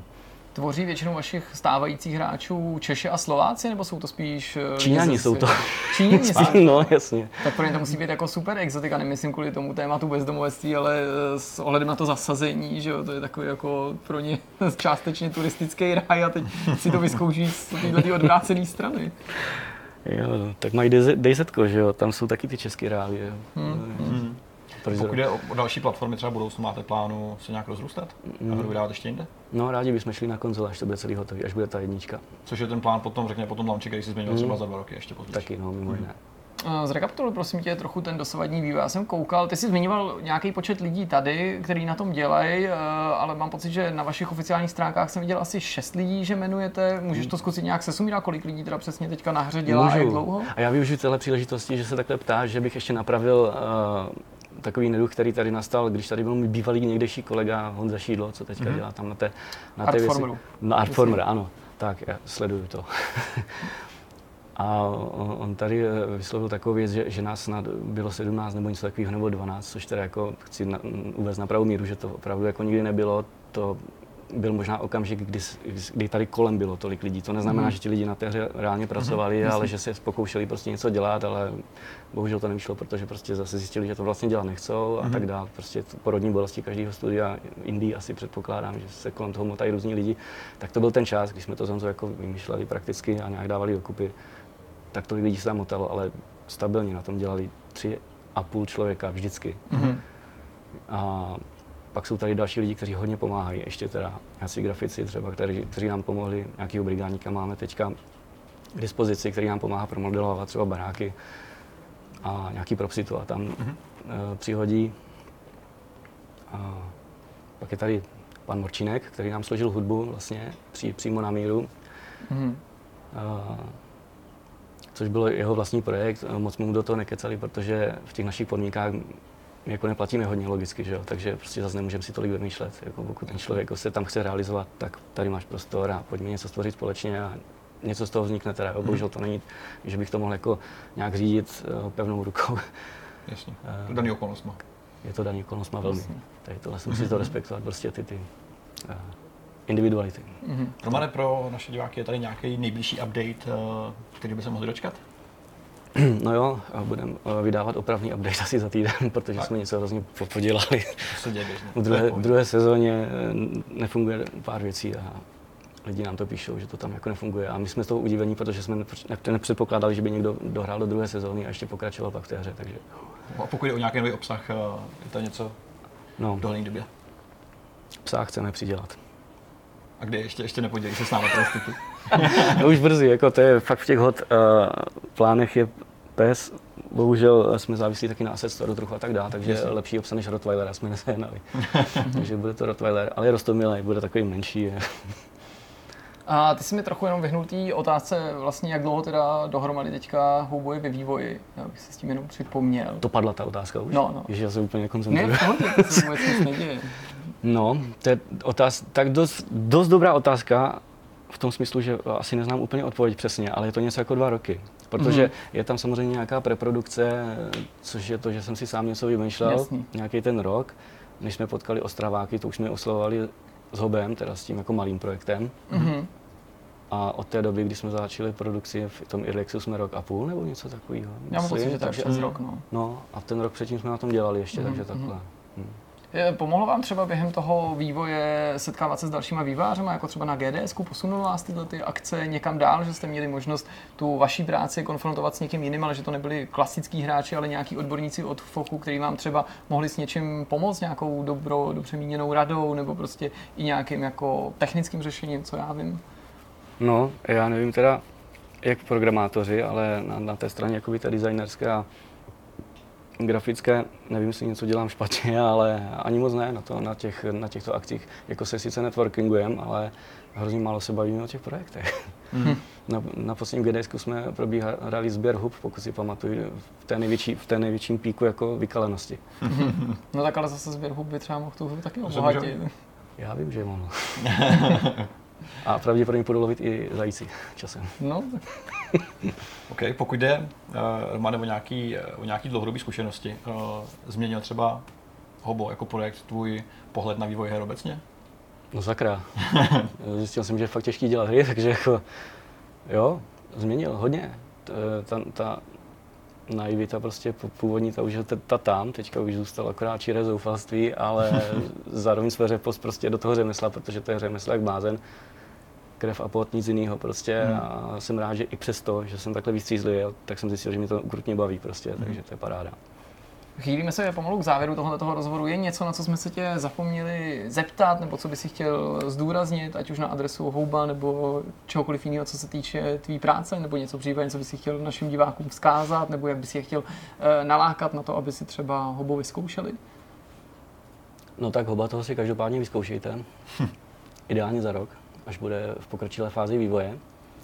Tímto zdravím Ostraváky, protože dostanu pokárání za to, že říkám tyhle věci do éteru. Ale určitě bych zka- chtěl vzkázat třeba eh, vývojářům začínajícím, eh, určitě si vysněte svůj vlastní projekt, pak ho tak stokrát zmenšete a pak začněte dělat něco teprve na něm. Já vlastně docela cítím, jak jsi říkal, že z toho všeho dýchá takový optimistický pesimismus.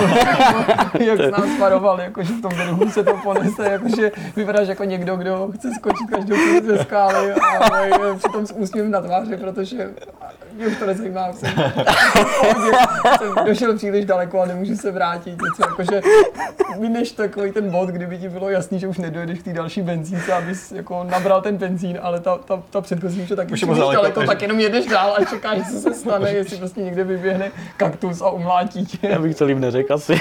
jako, to je standardní vývoj her, bohužel, to se dá dělat. je? Jo. Nicméně, Romane, my ti děkujeme, že jsi tady ukázal, že jsi tam popovídal o hobu. My vám přejeme tobě, samozřejmě vašemu týmu, hodně štěstí.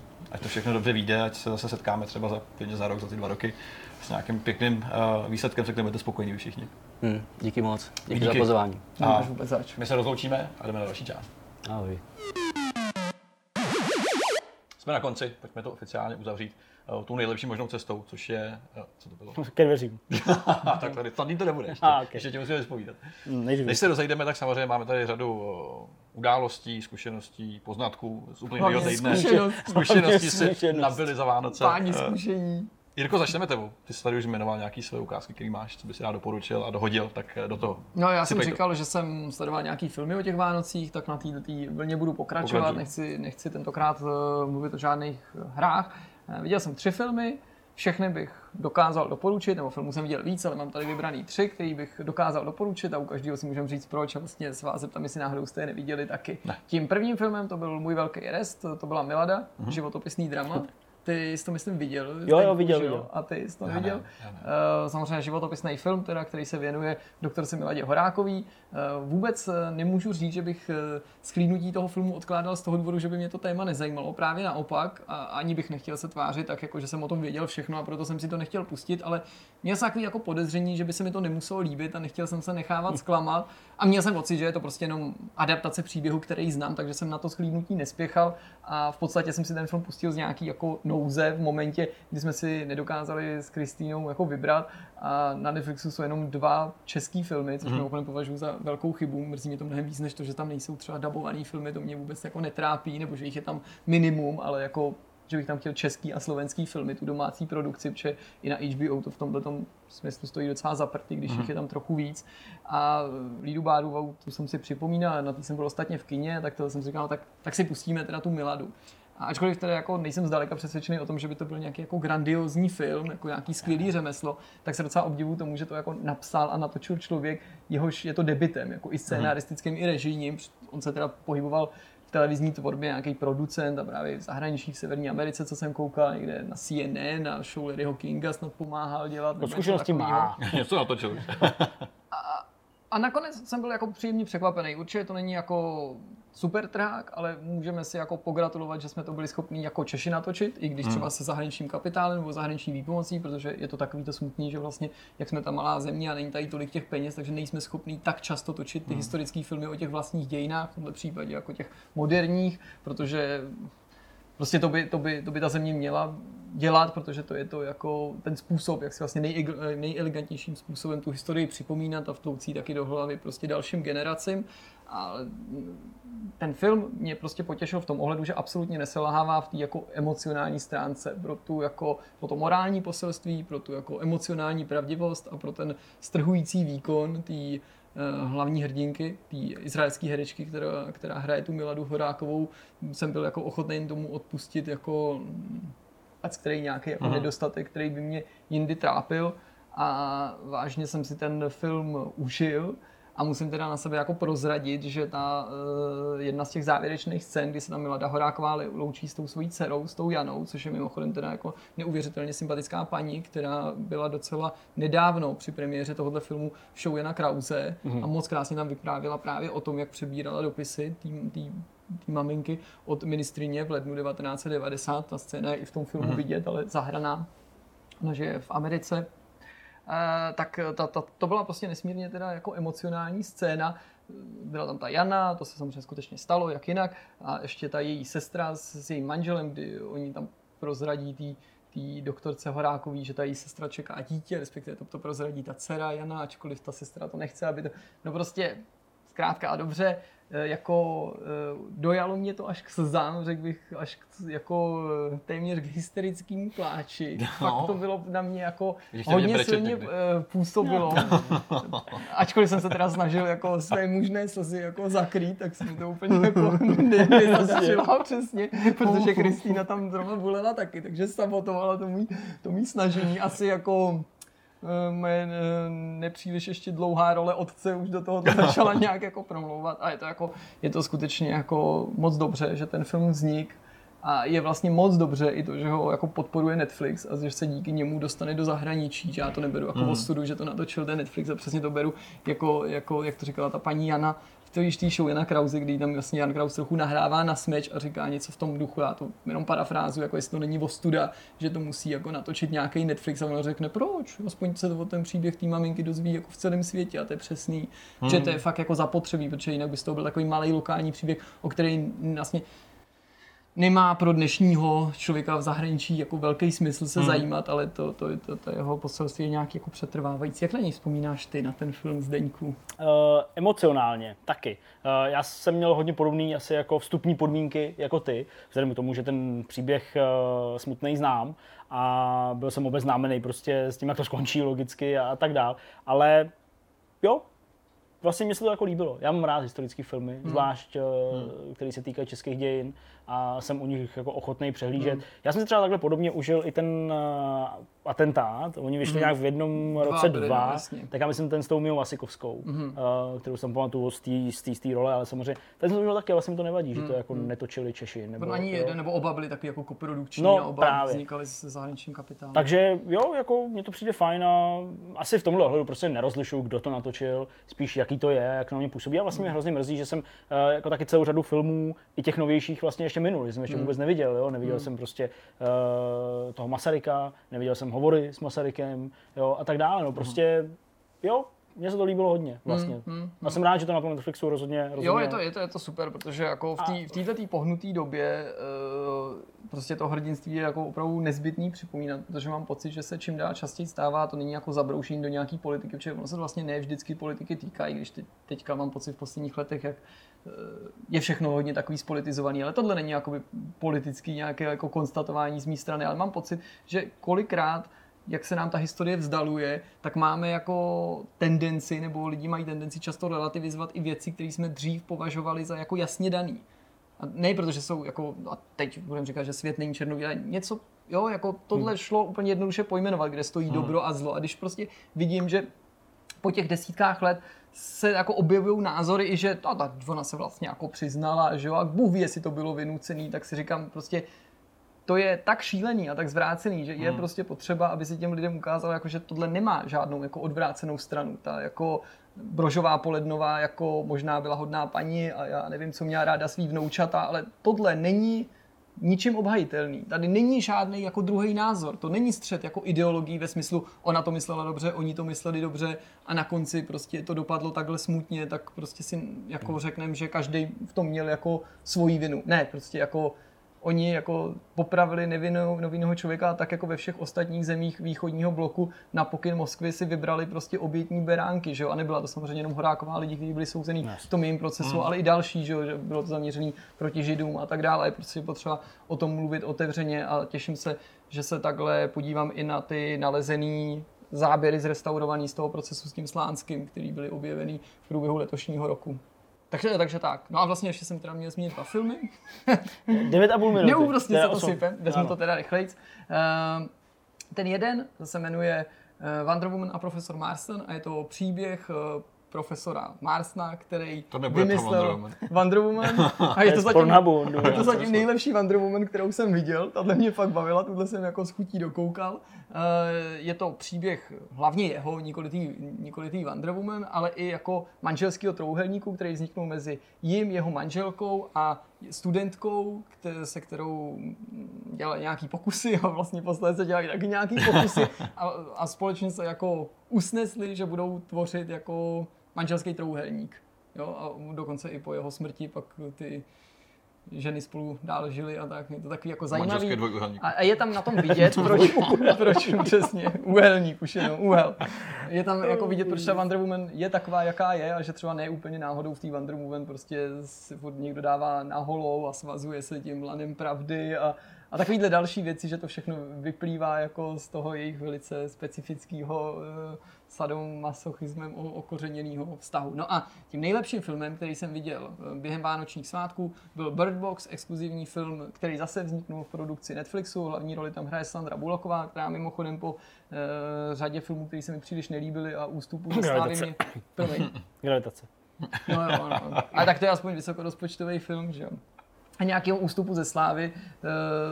E, mám pocit, že se dostává do nějaké jako druhé formy nebo nějakou druhou mízu, protože tam hraje je matku, která se snaží ochránit dvě děti e, v budoucnosti, ve světě, do kterého podivuhodným způsobem, takovým jako post-apo výjevu zasáhly nějaký temné síly, podobně jako v příběhu Tichý místo. Jasně. A musím říct, že ten Bird Box se mi líbí mnohem víc než Tichý místo, navzdory tomu, že prostě Sandra Bullocková je mi vlastně celkem jako ukradená, jako herečka mě nikdy nezajímala, zatímco Emily Blantová je moje oblíbená herečka.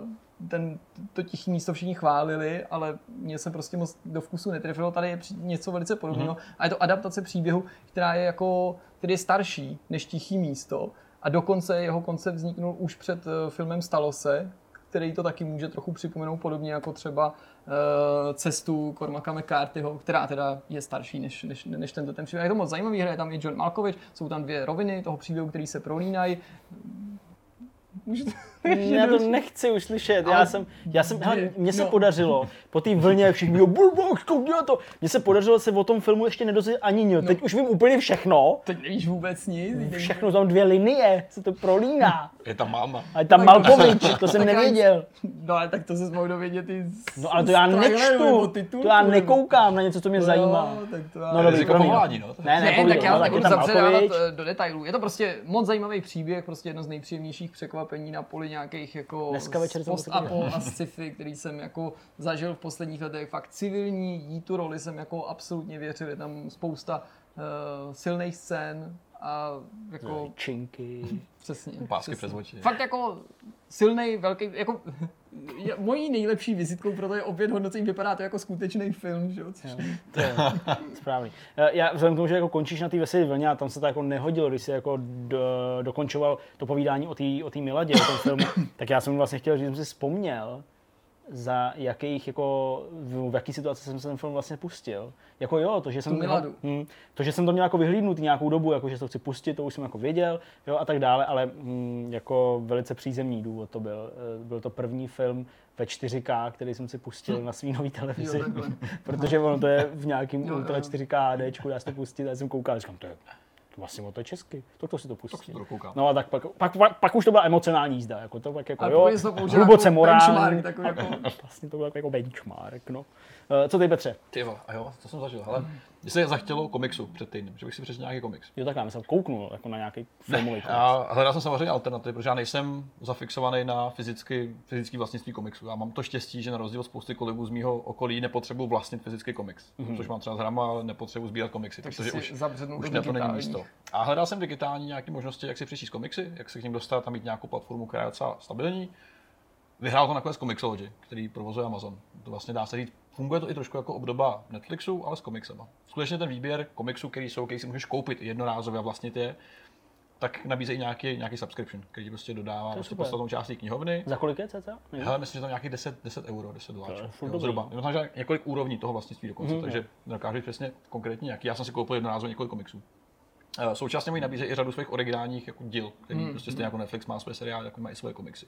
To je ten asi méně podstatný důvod, proč to vyhledávat, ale současně ta nabídka je natolik velká, že prostě obsahuje všechny zásadní věci od Marvelu, od DC i spoustu alternativních věcí kolem. Takže kdyby si chtěl prostě přečíst komiks a nepotřebuje nutně vlastnit fyzicky tu věc, tak je to prostě ideální místo, jak to udělat. Mají super aplikaci, která samozřejmě všechny ty věci čte z toho cloudu a která vlastně na tabletu funguje skvěle. Prostě tablet je v podstatě velikosti, když máš nějaký větší obdoba komiksu, toho sešitu jako takového, takže nemusíš ne, nezažíváš nějaký kompromisy s velikostí a s čitelností. Současně má aplikaci, která umožňuje ten guided view, který ti sám celkem efektivně vlastně Já zoomuje to na, miluju. na okýnka. Ale to je jak film prostě. Funguje to skvěle. Já to fakt miluju. Je to, na mobilu je to samozřejmě praktičtější, protože na mobilu číst ten komiks je dost jakoby bídný.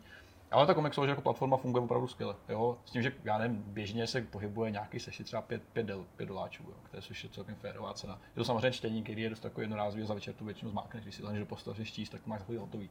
Ale ta samotná platforma prostě pro lidi, kteří nepotřebují sbírat věci, je úplně v pohodě a funguje skvěle. Je Tady je několik dalších alternativ, ale skutečně Comixology v tady tom ohledu vede asi ze všech nejvíc. Co je ale asi nutný říct, že je to celý v angličtině, viď? Jo, jo. Já jsem tam nepátral, jestli tam jsou nějaké české komiksy, Rozumím. o, nedokážu říct, bohužel. Jo, a přijde mi to Já nepravděpodobný. vlastně vůbec ani Možná tam je něco nějaká bude. česká alternativa. Jestli Něco- existují. něco- Jsou určitě jsou e-booky, že něco tady český, vznikalo. To, jako, jo, to jsem si i kupoval To jo, kolikrát myslím. jako na e-readingu a takhle. Možná Jo. nabízí jako pro ty svý čtečky i nějaký komiksy. Asi jo, ale asi jo, ale jako není tady takovýhle komplexní řešení, který by nabízelo všechno tady to zásadní. Hmm. Druhá věc, kterou jsem zažil, kterou zažívám pořád, je, že mi vypršel můj mobilní tarif.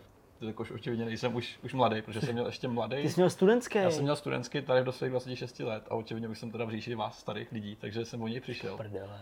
A ty vole, má hele, vybrat si tarif z té nabídky, co tam je úplně jako nemožný reálně. Je? Ty částky a obsah toho, co v tom máš. Hlavně to jsou ty Hele, neexistující to je tarify a ty se musíš dostat k těm je skutečným prostě tarifům. strašný, ale- já jsem tohle to řešil taky. Jako, vyřešil jsi to nebo ještě ne? Já vyřešil jsem tak, že jsem přešel pro virtuální operátora, že. Já jsem si prostě pořídil, nebo ještě v nějakém procesu. Založil vlast. K, ke kaktusu, což je, kaktus je T-Mobile v podstatě, takže to není nějaká jako gerilová, jako anti-official cesta, jak si pořídit tarif, ale jde o to, že máš věci pod kontrolou a já prostě nepotřebuji neomezený volání. Ty vole, to je jak z jaký ti dali prachy, Ani neomezený, ne, já nepotřebuji prostě neomezený Tady volání. ještě v pořádku. A Když jsem přišel ke vole. kaktusu, hlavně se mi líbilo, že jsem měl konečně své Říká někdo, kdo prodává baterky tady, ty vole. Může si otevřít stánek. No ale baterky Aerosol jsou skutečně kvalitní a na rozdíl od toho, jak někdo se pokusil zpochybnit, jsou skutečně alkalické.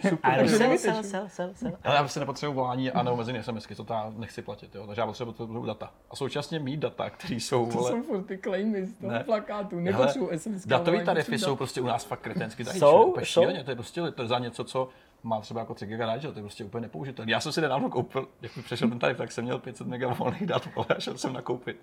Na LT zase vrátil zpátky, ten telefon na pozadí prosurfuje a prostahuje prostě všech těch 500 MB, to je úplně nepoužitelný, že jo. A kolik máš teda to? A za kolik mě to teda zajímá? Prodej mi Ale to. já si, ne, ne, ne, to jako já platím, ne, nebudu tady vraždět, to budu. Ne, dobře, tak aspoň, aspoň kolik máš dat? Jako v tom tvým Platil tarifu. si nějakých 7 GB.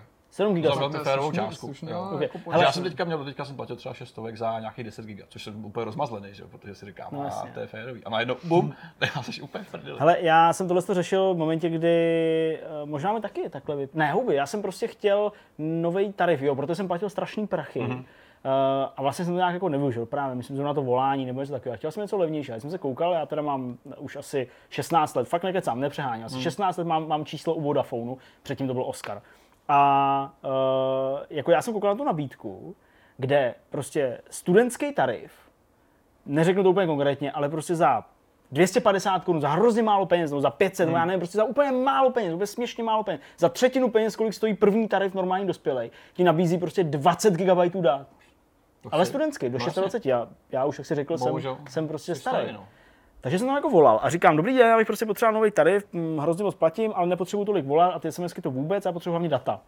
A koukal jsem se, že vy vlastně máte ten studentský tarif, ten se mi vlastně docela líbil, ale proč je to jako omezený jako studentský tarif? Já hmm. prostě, když, když nejvyšší počet dat, který pak jakoby pro ty dospělí lidi teda, no. je třeba čtyři.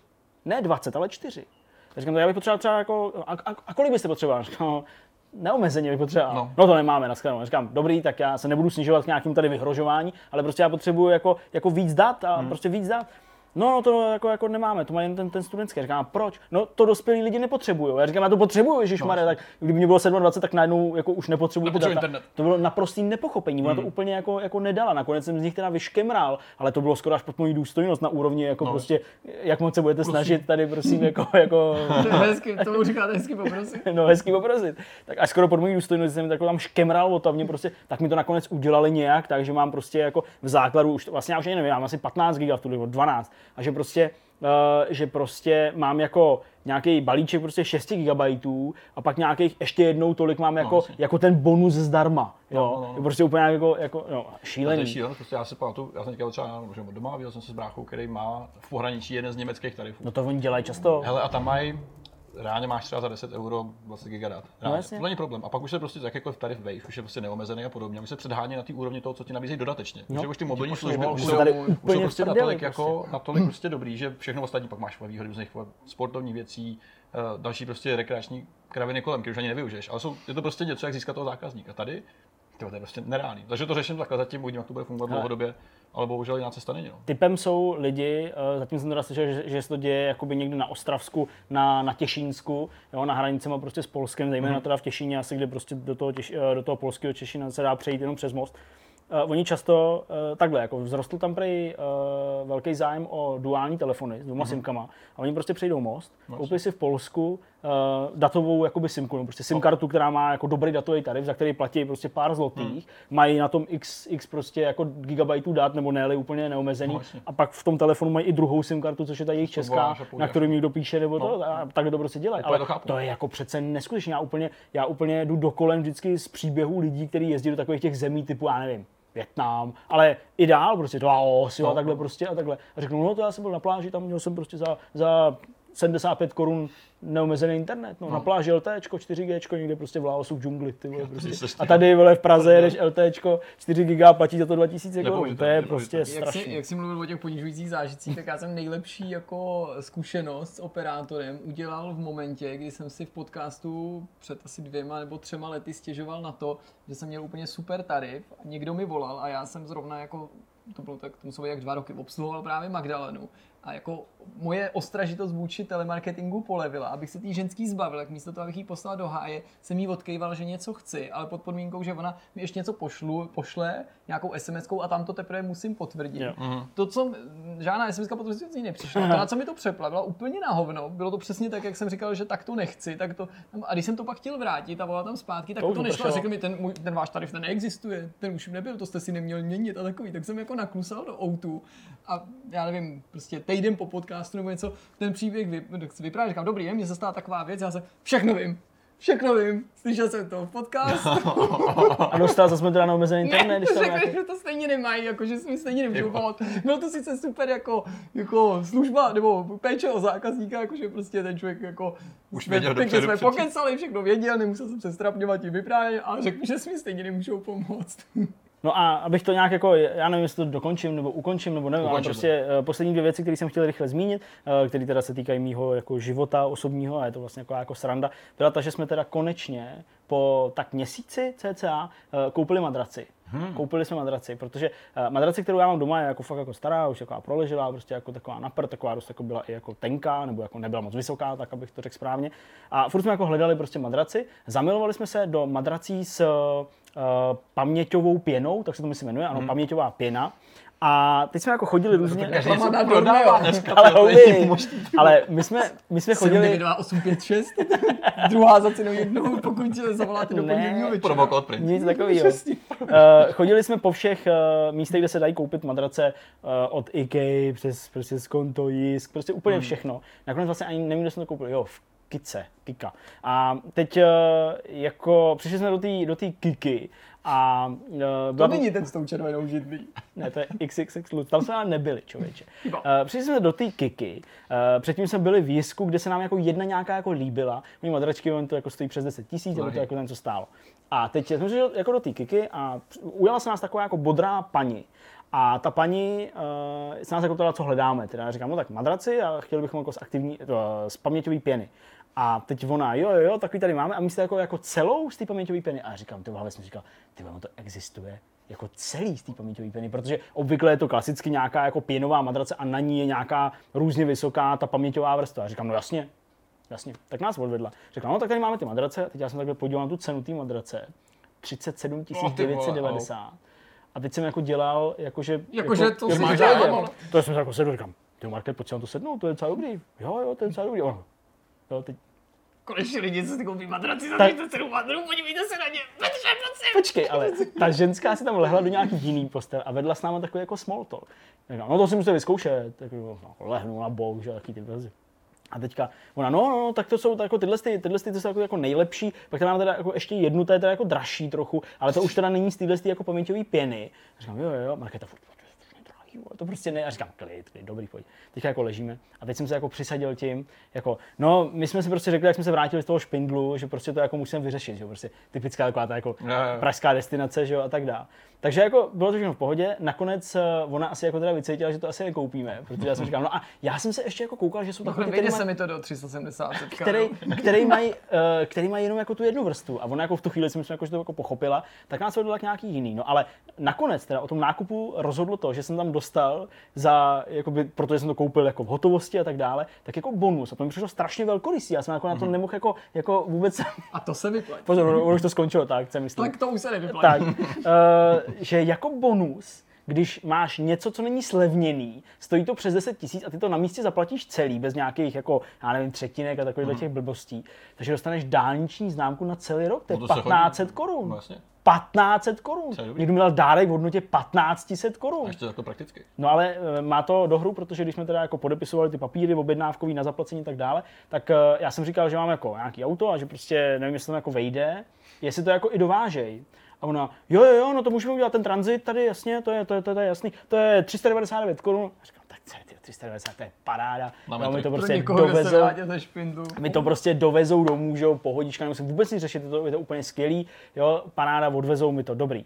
No, no, tak jo, tak ten tranzit teda tomu dávám, teď mi dal celou tu částku, nějakých 14,5 tisíce, tak jsem se to jako vzal, jsem na to koukal, jasně, dobrý, a teďka koukám a říkám, tranzit, a teď vidím v závorce 100 kilometrů, lomeno uh, nějak 3 hodiny, jo, prostě půjčka uh, for transit. Já říkám, jak jako půjčka for transit? Já myslím, že myslíte jako transit. No to neděláme vůbec. To neděláme, to normálně tady si můžete půjčit jako auto a tím Jasně. to jako odvíst. A na to stačí Bčko? prostě, jo, jo, na to stačí B.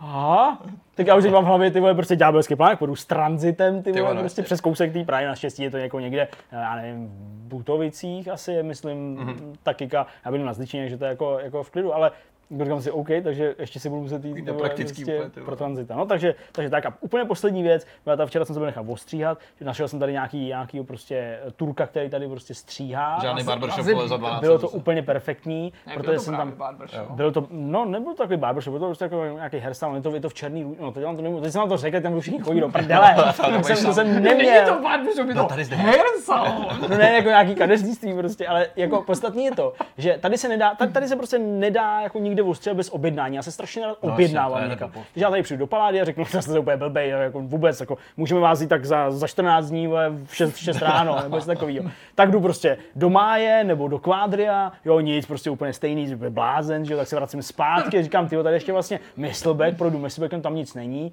jo, na příkopech, a říkám, ještě černá růže, říkám, aha, tak tady něco je, tak tam to teda jako bylo. Tam jsem přišel takový jako tradičnější, takový jako starší, takový jako ne úplně fancy, ale prostě nějaký kadeřnictví.